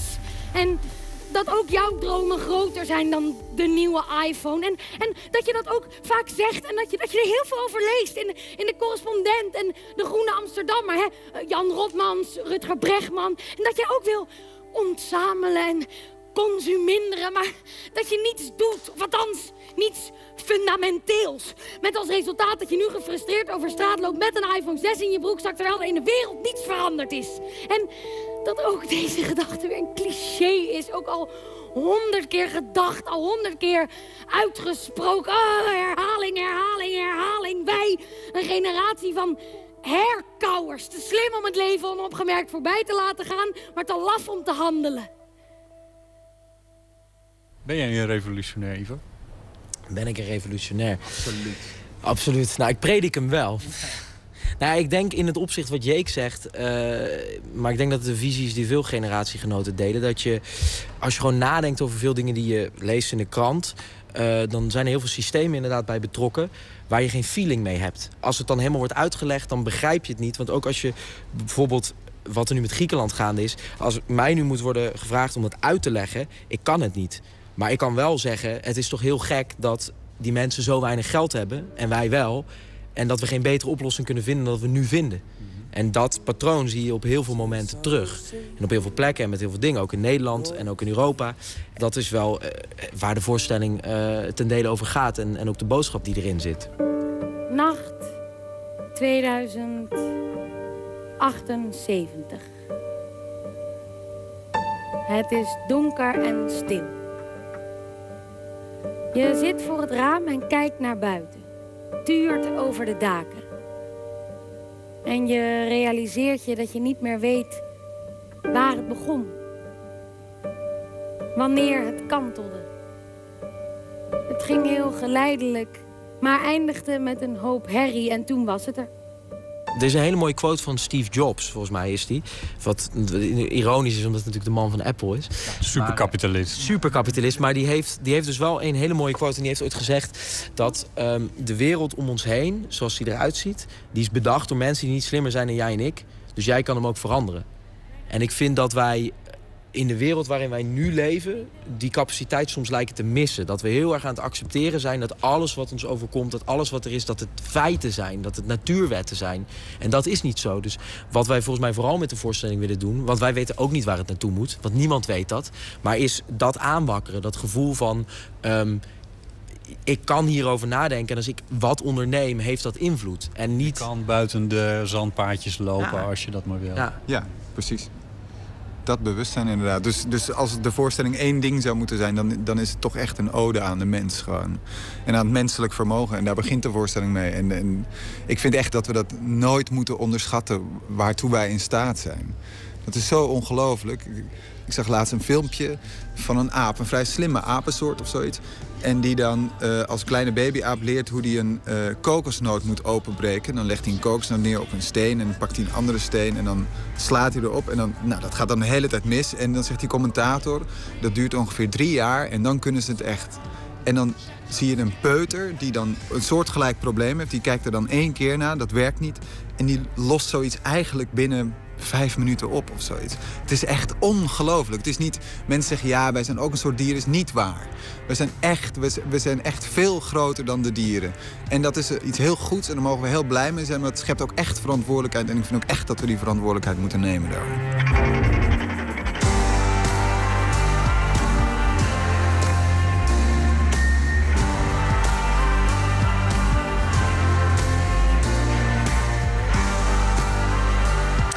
Regisseur Jeek ten Velde en muzikant Ivo Schot... die samen met hun groep de voorstelling Sun City 2 spelen... op het Over het Ei Festival in Amsterdam-Noord. De voorstelling is tot en met zondag elke avond twee keer te zien. Er is ook een cd verschenen met de muziek uit de voorstelling Sun City 2. En nog meer muziek. Soulmuziek die wordt gemaakt door een jonge vent met een ouderwetse soul in borst. Zo omschreef de New York Times het debuut van de 26-jarige Leon Bridges. Van die plaat Coming Home draaien wij het titelnummer.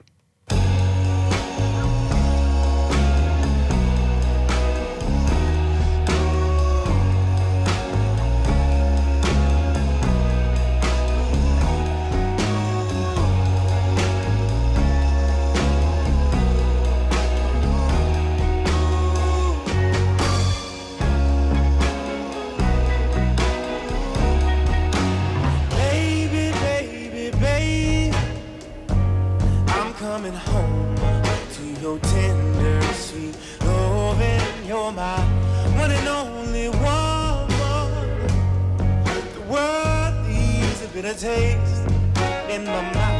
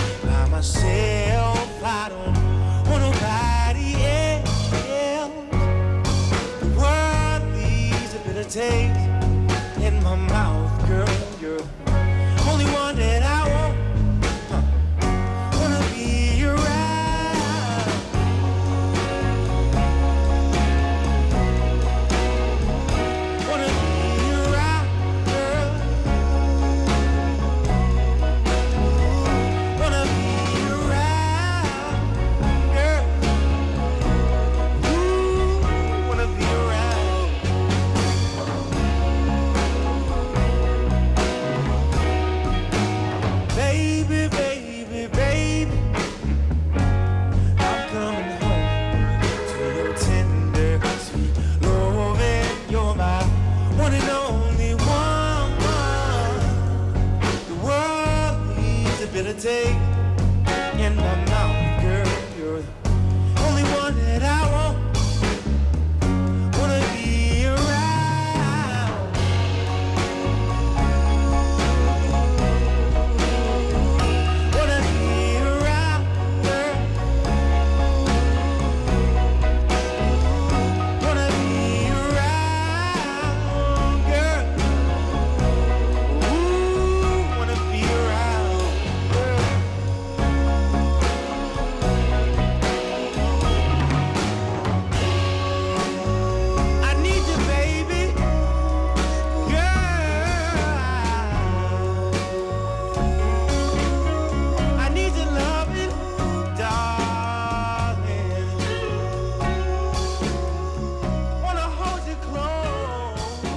De Texaanse soulzanger Leon Bridges. Zaterdag staat hij op North Sea Jazz en hier hoorde u hem met het nummer Coming Home. Nooit meer slapen. Tegenwoordig duiken er steeds vaker kinderen in televisieprogramma's, theatershows en internetfilmpjes op. Hoog tijd om de regels voor dat soort kunstkinderen aan te passen, vond de overheid. Maar dat is funest voor de Nederlandse kinderfilm. Althans, dat vindt het Filmfonds, die vandaag de noodklok luidde. Floortje Smit zocht voor ons uit of het echt zo erg is allemaal. Floortje. Ja, laten we even beginnen met dit. I've thrown away my toys, even my drum and trains. Weet je wie dat eh, lieve kleine meisje is? Ik, ik moet je in het antwoord met, met een blos op de kaken schuldig blijven. Het is de grootste kindacteur die er is. Shirley Temple natuurlijk. Dag. Ja. en ze is ooit zo groot geworden omdat ze heel gedisciplineerd kon werken. En volgens de verhalen is dat omdat ze dan toen ze ongeveer een jaartje of drie was, herhaaldelijk in een soort donker hok werd gezet met een blok ijs eh, om op te zitten als ze niet heel goed luisterde. Ehm, dat is natuurlijk helemaal niet aan de hand op de Nederlandse filmsets van tegenwoordig. Maar het ministerie van Sociale Zaken en Werkgelegenheid wil wel de regels een beetje verscherpen.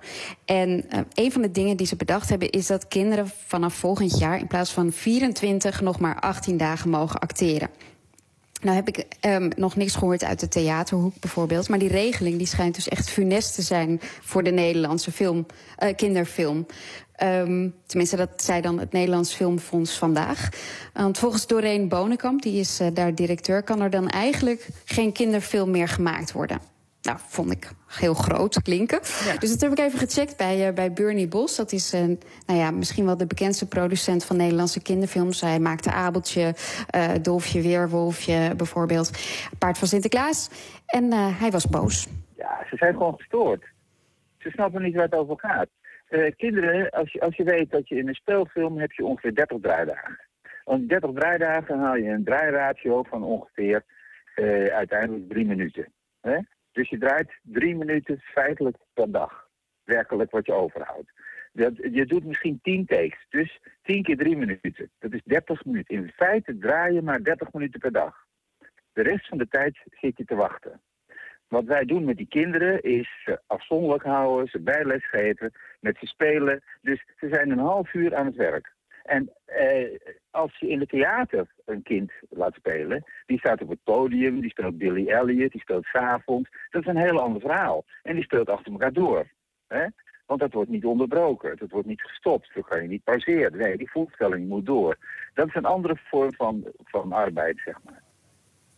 Ja, het probleem van deze regel is dus eigenlijk dat het een hele algemene beleidsregel is. Die dus voor conservatoriumkinderen zou moeten gelden met een, een optreden. En ook voor de, de Billy Elliot.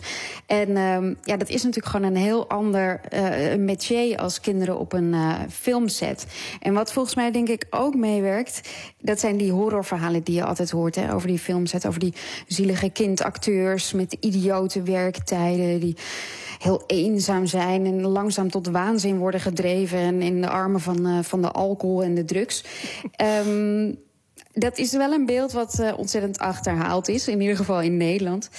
Um, en dat vertelde Elske Valkena mij. Zij is oprichter van Elskes Kast. En um, Elskes Kast is een kindercastingbureau. En dat ja, is al ongeveer 15 jaar een van de hofleveranciers van kindacteurs in Nederland. Ik vind het jammer dat, dat er niet gekeken wordt naar de professionalisering van de begeleiding.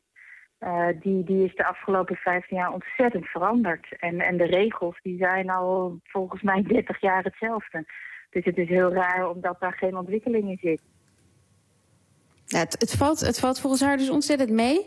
Ehm, en ze heeft me ook verteld dat kinderen eigenlijk op de set altijd al zoveel mogelijk worden ontzien. Dus ze krijgen er les. Ze hebben een eigen plekje om zich eh, terug te trekken. Ze worden emotioneel gecoacht. Ehm, ze werken heel veel met stand-in kinderen. Dus als, als even het licht goed gezet moet worden, wordt er gewoon een ander kind ingeschoven. Dus het ehm, is eigenlijk helemaal geen schaamteloze uitbuiting, dus waar ze dan een trauma aan overhouden. Integendeel, zegt Elske. Ik heb, ik heb verschillende kinderen gezien die er vrij wankel voor stonden op school. En dan na zijn draaiperiode juist eh, heel erg goed gingen. Mm, ja, denk ik dan. Zou dat nou echt? Ja, dat dacht ik ook. Ik dacht, dat kan niet goed zijn op zo'n, op zo'n filmset. Je doet toch geen bal aan je huiswerk. Maar ze had wel een hele valide verklaring, moet ik wel eerlijk zeggen. Nou, het is natuurlijk een hele geconcentreerde aandacht aan een rol in een film. En eh, een kind voelt van alle kanten ook dat er op een. Er wordt heel erg voor zijn kind gekozen. Dus die, die krijgt een enorme boost in zijn zelfvertrouwen. Van hé, hey, ik ben bijzonder, ik ben goed dat ik ben. We hadden bijvoorbeeld een jongetje voor een, een kleuterserie. eh, die behoorlijk druk is en heel moeilijk kon stilzitten. En eigenlijk van zijn juf heel vaak op school eh, een soort negatieve input kreeg van zit nou stil. Wat natuurlijk te begrijpen is met zo'n volle klas. En bij ons mocht hij juist springen en rennen. En je zag hem wel opbloeien, omdat hij natuurlijk heel erg meekreeg van... je bent goed zoals je bent, het is oké. En wij vinden dat juist heel erg fijn. En dat kan een kind eh, ja, een enorme boost in zijn zelfvertrouwen geven. Ja, in 15 jaar heeft zij kinderen alleen maar zien opbloeien, zegt ze. En ook Bernie Bos, die v- 25 jaar als producent werkt en, en 40 jaar als maker... die heeft eigenlijk nooit klachten gehad van wie dan ook. Hebben ze al die kinderen die aan films meegewerkt hebben, zullen ze die geïnterviewd hebben? Hebben ze vragen gesteld van hoe was het? Hoe heb je geleden? Wat voor arbeid heb je moeten verrichten? Hè? Hè, hoe, hoe, hoe pijnlijk is het allemaal geweest? Hebben ze daar vragen gesteld? Absoluut niet. Ze hebben geen kind gevraagd. Ze hebben zelf iets bedacht. Het is echt, ik vind het schandalig. Werkelijk. Ja, Floortje, als ik dit allemaal zo hoor, vraag ik me af... bij wie zijn die beleidsmakers eigenlijk wel eh, langs geweest? Ja, ik, ik weet het niet. Want iedereen eigenlijk uit die filmsector zegt... geef die mensen juist meer draaidagen. Want dan hoef je die kinderen ook niet zo op te jagen. En wat zo goed is aan die Nederlandse kinderfilm... is dat ze zo heel natuurlijk kunnen spelen. Als zij het gevoel hebben dat dat per se eh, eh, snel moet... dan gaat dat er natuurlijk helemaal af. Ja, ja dat is die, die nieuwe regels geven in ieder geval niet veel ruimte voor dat soort dingen. Hoe, hoe ga je dat eh omzeilen straks als filmmaker? Want dat klinkt toch allemaal vrij nijpend. Ja, ik heb zelf een beetje nagedacht. Ik dacht aan, aan identieke tweelingen. Uh, Dat is niet heel handig. Uh, kinderen in een geblindeerd busje richting België is ook niet handig, want daar zijn de regels wel soepeler. Maar als producent, als Nederlandse producent, moet je gewoon je houden aan de Nederlandse regels. En, um, maar als je het een beetje sneller doet, kan dat dan toch niet in die 18 dagen? Vroeg ik ook aan Bernie Bos. Absoluut niet. Het is onmogelijk om een volwaardige kinderfilm met kinderen in belangrijke rollen uh, binnen die aan, dat aantal draaidagen te maken. Is onmogelijk. De, consequentie hiervan is dat de, de Nederlandse kinderfilm die wereldwijd uh, beroemd is, zeg maar, en die heel veel succes heeft, ook in Nederland, maar ook in de hele wereld, dat dat is afgelopen. Het is gewoon klaar. Je kan dat niet meer normaal doen. Wij zijn al bezig om te kijken van uh, wat voor andere soorten films we gaan maken. Dus we gaan animatiefilms maken. En we gaan... Dit wordt echt niet te doen. Floortje, uh, dank je wel. Het is uh, best een, uh, een, een, heftige verandering. Ik, uh, ik hoop dat jij dit voor ons op de voet blijft volgen. En dan heb ik het er graag nog een keer met je over. Dank je wel. Ook Rhiannon Giddens staat dit jaar op North Sea Jazz. De Amerikaanse zangeres bracht onlangs haar eerste soloalbum uit, Tomorrow is My Turn, met daarop covers van onder andere Patsy Cline en Nina Simone. Dit is haar versie van Last Kind Word, een nummer van Gishi Wiley.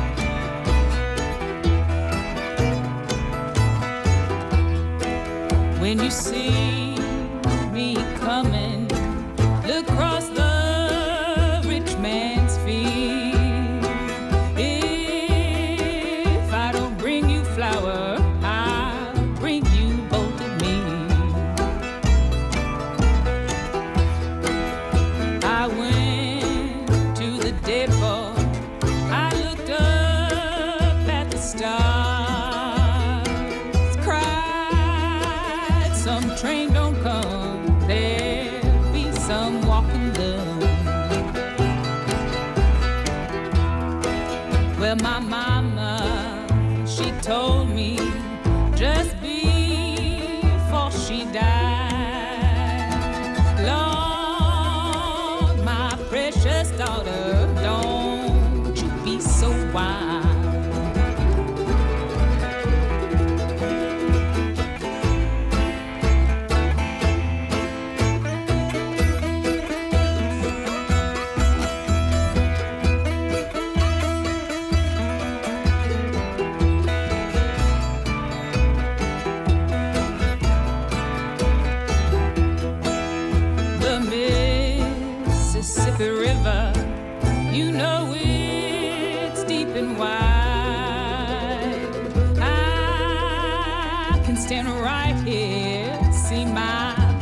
from the other side.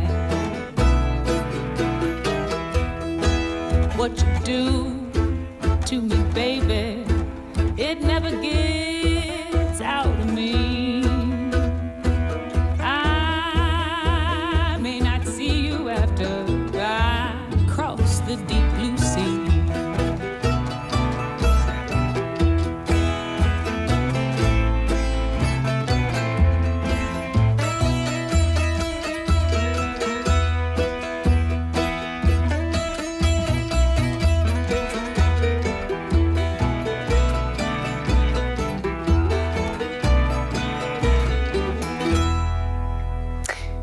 Rhiannon Giddens was dat met Last Kind Words.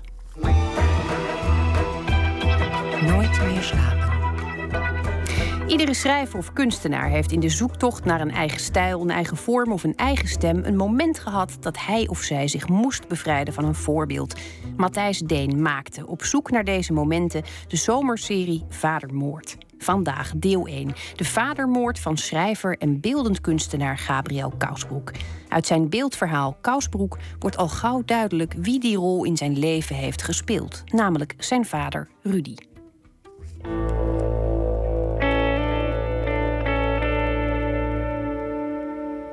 And all men kill the thing they love. By all let this be heard. Some do it with a bitter look, some with a flattering word. The coward does it with a kiss, the brave man with a sword. Eh, hij is geboren in het voormalige Nederlands-Indië, op Sumatra. Hij eh, was de zoon van eh, planters, dat wil zeggen kolonialen... In, die in opdracht van de Nederlandse regering een rubberplantage runden. Hij heeft een rijke jeugd gehad in zoverre dat het hem aan een hoop niet heeft ontbroken... behalve aan moederliefde. Op zijn elfde is hij naar een internaat gestuurd... als veel van die kinderen van eh, koloniale eh, ouders. En iedereen die op een internaat heeft gezeten... of die door zijn ouders wel eens naar een vakantie-internaat is gestuurd... of een zeilschool, weet hoe vreed kinderen onderling kunnen zijn. Zoals mijn vader daarover vertelde, moet het een verschrikking zijn geweest. Ik kreeg zakdoeken mee, die lagen in zo'n kastje allemaal bovenop elkaar. En er was er één bij die van mijn vader was geweest. En die rook naar mijn vader. En die uh, nam ik s'avonds mee naar bed en dan rook ik. Daarna brak de Tweede Wereldoorlog uit en werden de Nederlanders geïnterneerd in een jappenkamp.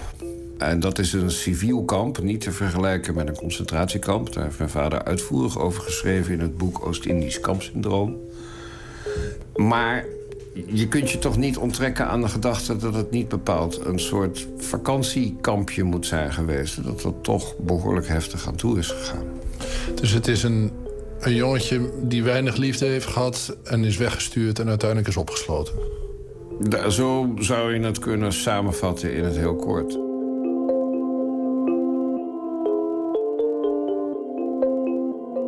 Daar heeft hij zich van vrijgevochten door uh, zich enerzijds in zijn eigen wereld um, terug te trekken. Uh, een wereld van zeg maar tropische dieren en baboes. Maar ook een wereld waarin hij voor zichzelf probeerde op te schrijven... Nou ja, waar zijn wereld uit bestond. Zodoende heeft hij zich daaraan kunnen ontworstelen. En dat slaat dan weer terug op mij met uh, het kousboek... Uh, waarin ik mijn loutering uh, omschrijf. Dus in zoverre denk ik dat voor kinderen die weinig liefde krijgen... ze twee kanten op kunnen gaan. De ene kant is crimineel en de andere kant is schrijver of beeldend kunstenaar worden, denk ik.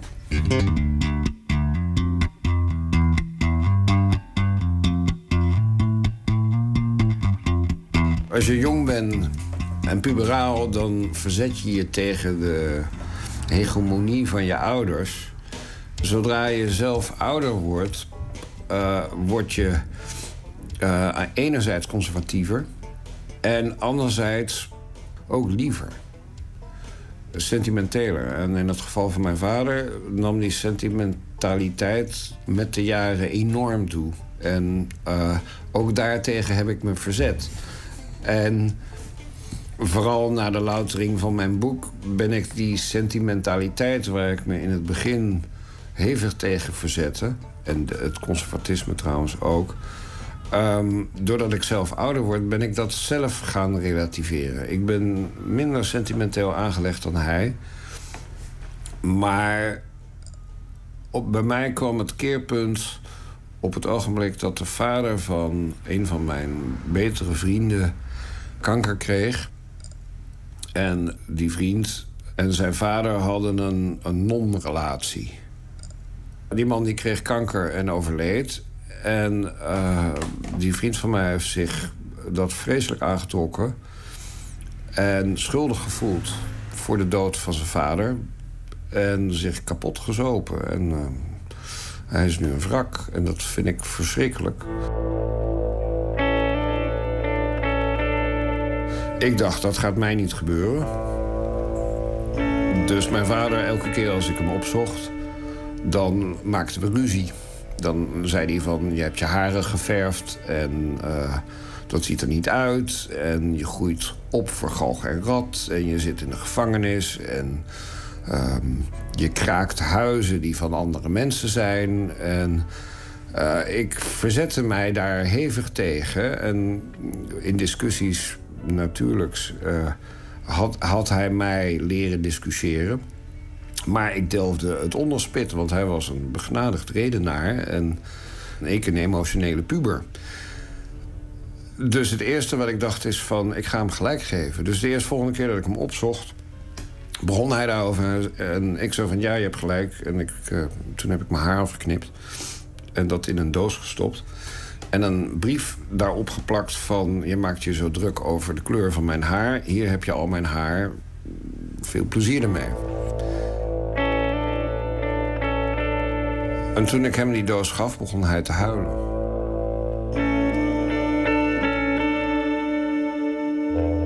En eh, daardoor, nou ja, ik had mijn vader nog nooit... of tenminste, ik had mijn vader wel eens zien huilen... maar nooit door iets wat ik had gedaan. Hoe kijk je terug op die gebeurtenis nu?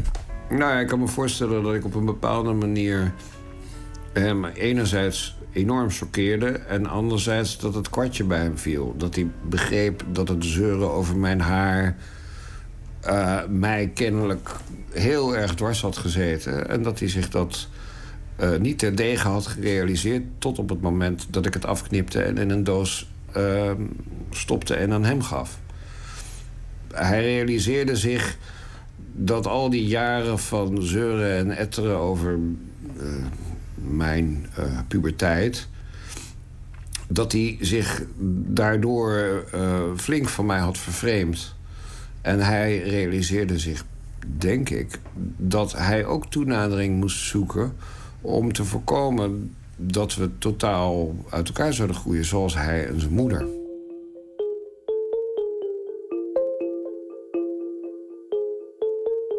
Het kan ook zijn dat hij zich voor het eerst gehoord voelde door jou. Dat, ik, kijk, zijn relatie ten opzichte van zijn moeder was eh, eh, zeer problematisch. Zij was een, een hardvochtige vrouw. En toen wij nog een familie waren met mijn moeder eh, en ik en mijn vader... ehm, gingen we oma opzoeken in het bejaardentehuis in het weekend, meestal op zondag. Zij was behoorlijk doof. En later werd ze ook blind. Dus nou ja, doof en blind. En dan ook nog hardvochtig. En een zoon die van... Moeder, moeder, hoort u mij? Mijn oma van... "Eh, eh, eh, eh, wat zeg je? Je bent zo hard tegen mij. En dan mijn vader... Die, die, luister dan toch, luister dan toch. Nou ja, ik bedoel, het, het was hopeloos. En eh, uiteindelijk ontstond de situatie dat hij ruzie had met zijn moeder en haar niet wilde opzoeken. En dat mijn moeder, mijn zus en ik wel naar zijn moeder gingen om haar wekelijks op te zoeken en boodschappen voor haar te doen en met haar te praten over vroeger. Toen zij overleed, had hij ruzie met haar. En mijn zus en ik zijn toen eh, naar het bejaardentehuis gegaan. En wij waren erbij toen zij haar laatste adem uitblies. En hij was er niet bij. En dat heeft hem... Dat heeft hem innerlijk enorm verscheurd. En eigenlijk is dat een...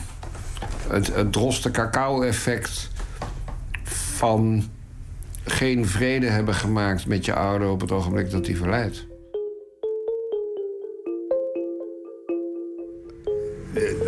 De hel waar je doorheen gaat is tegelijkertijd de hemel. Alleen daar kom je pas achter nadat je door die hel bent geweest. Als je jong bent ben je zo bezig met je af te zetten tegen die autoriteit... dat je, dat je niet doorhebt dat als iemand kritiek uit die persoon dat niet zozeer doet uit het willen neersabelen, maar uit liefde. Kritiek dient er ook toe om je te scherpen en om jezelf te kunnen wapenen tegen kritiek in de toekomst. Alleen als kind denk je van het is een aanval en als volwassene besef je dat het, het is een, een discours, het is een, een educatie in filosofie, eh, in ethiek. En eh, hoe ouder ik word, hoe meer ik dat besef. Hoe meer ik ook besef met hoeveel liefde hij dat gedaan heeft. Uiteindelijk wat er overblijft is liefde en verder niks. Dat is denk ik een, een goede eindconclusie van dit gesprek. U hoorde het eerste deel van Vader Moord, een serie van Matthijs Deen. Met aan het woord in dit geval schrijver en beeldend kunstenaar Gabriel Kousbroek. Die het beeldverhaal Kousboek maakte. Niet broek dus, maar boek. En eh, dat gaat over zijn jeugd en de familiebanden en zijn vader in het bijzonder. Het album Coming Forth by Day is een ode van Cassandra Wilson aan Billie Holiday. Een van de nummers die ze van Lady Day uitkoos is Billy's Blues.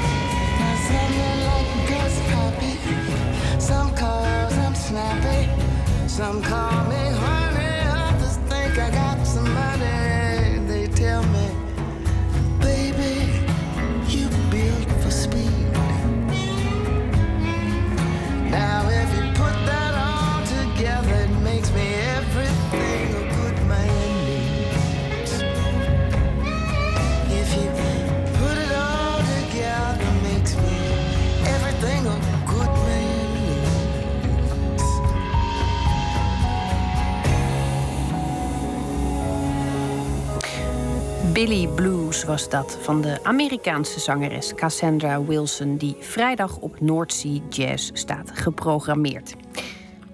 En we eindigen deze aflevering met een dichter die een favoriet gedicht voordraagt. En deze week is de keuze aan Victor Vroomkoning. Hij debuteerde in 83 met de bundel De Einder tegemoet en schreef nadien nog tien bundels. Paren is de titel van zijn meest recente bundel uit 2013. Victor Vroomkoning koos ditmaal voor een gedicht van de Vlaamse schrijver en dichter Herman de Koning. Het gedicht Meisje.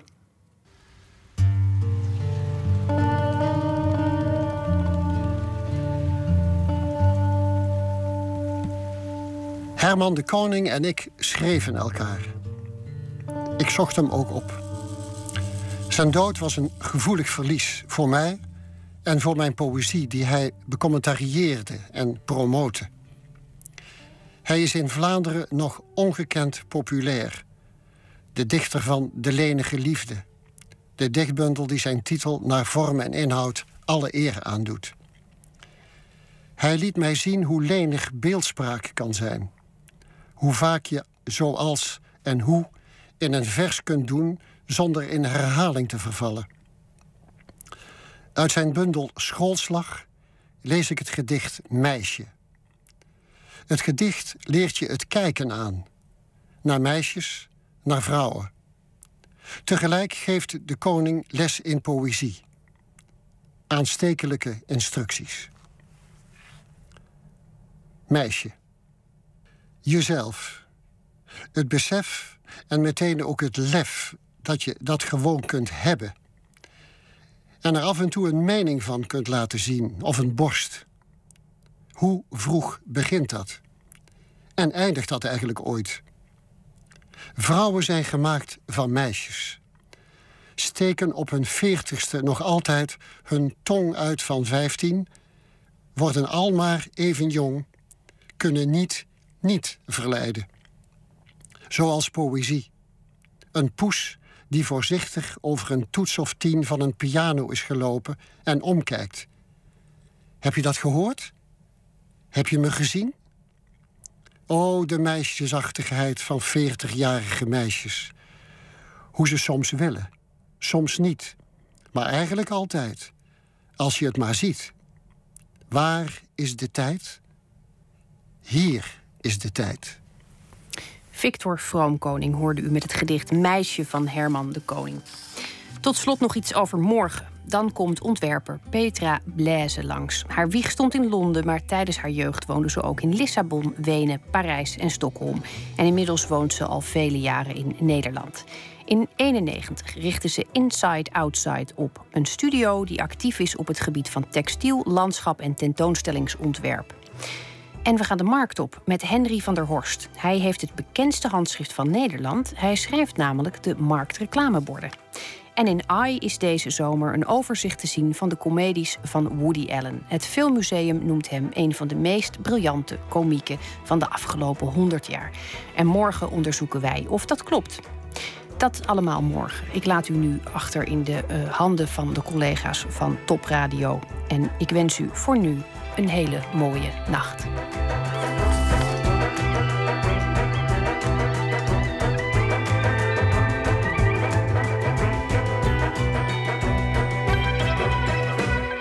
Op Radio 1, het nieuws van alle kanten.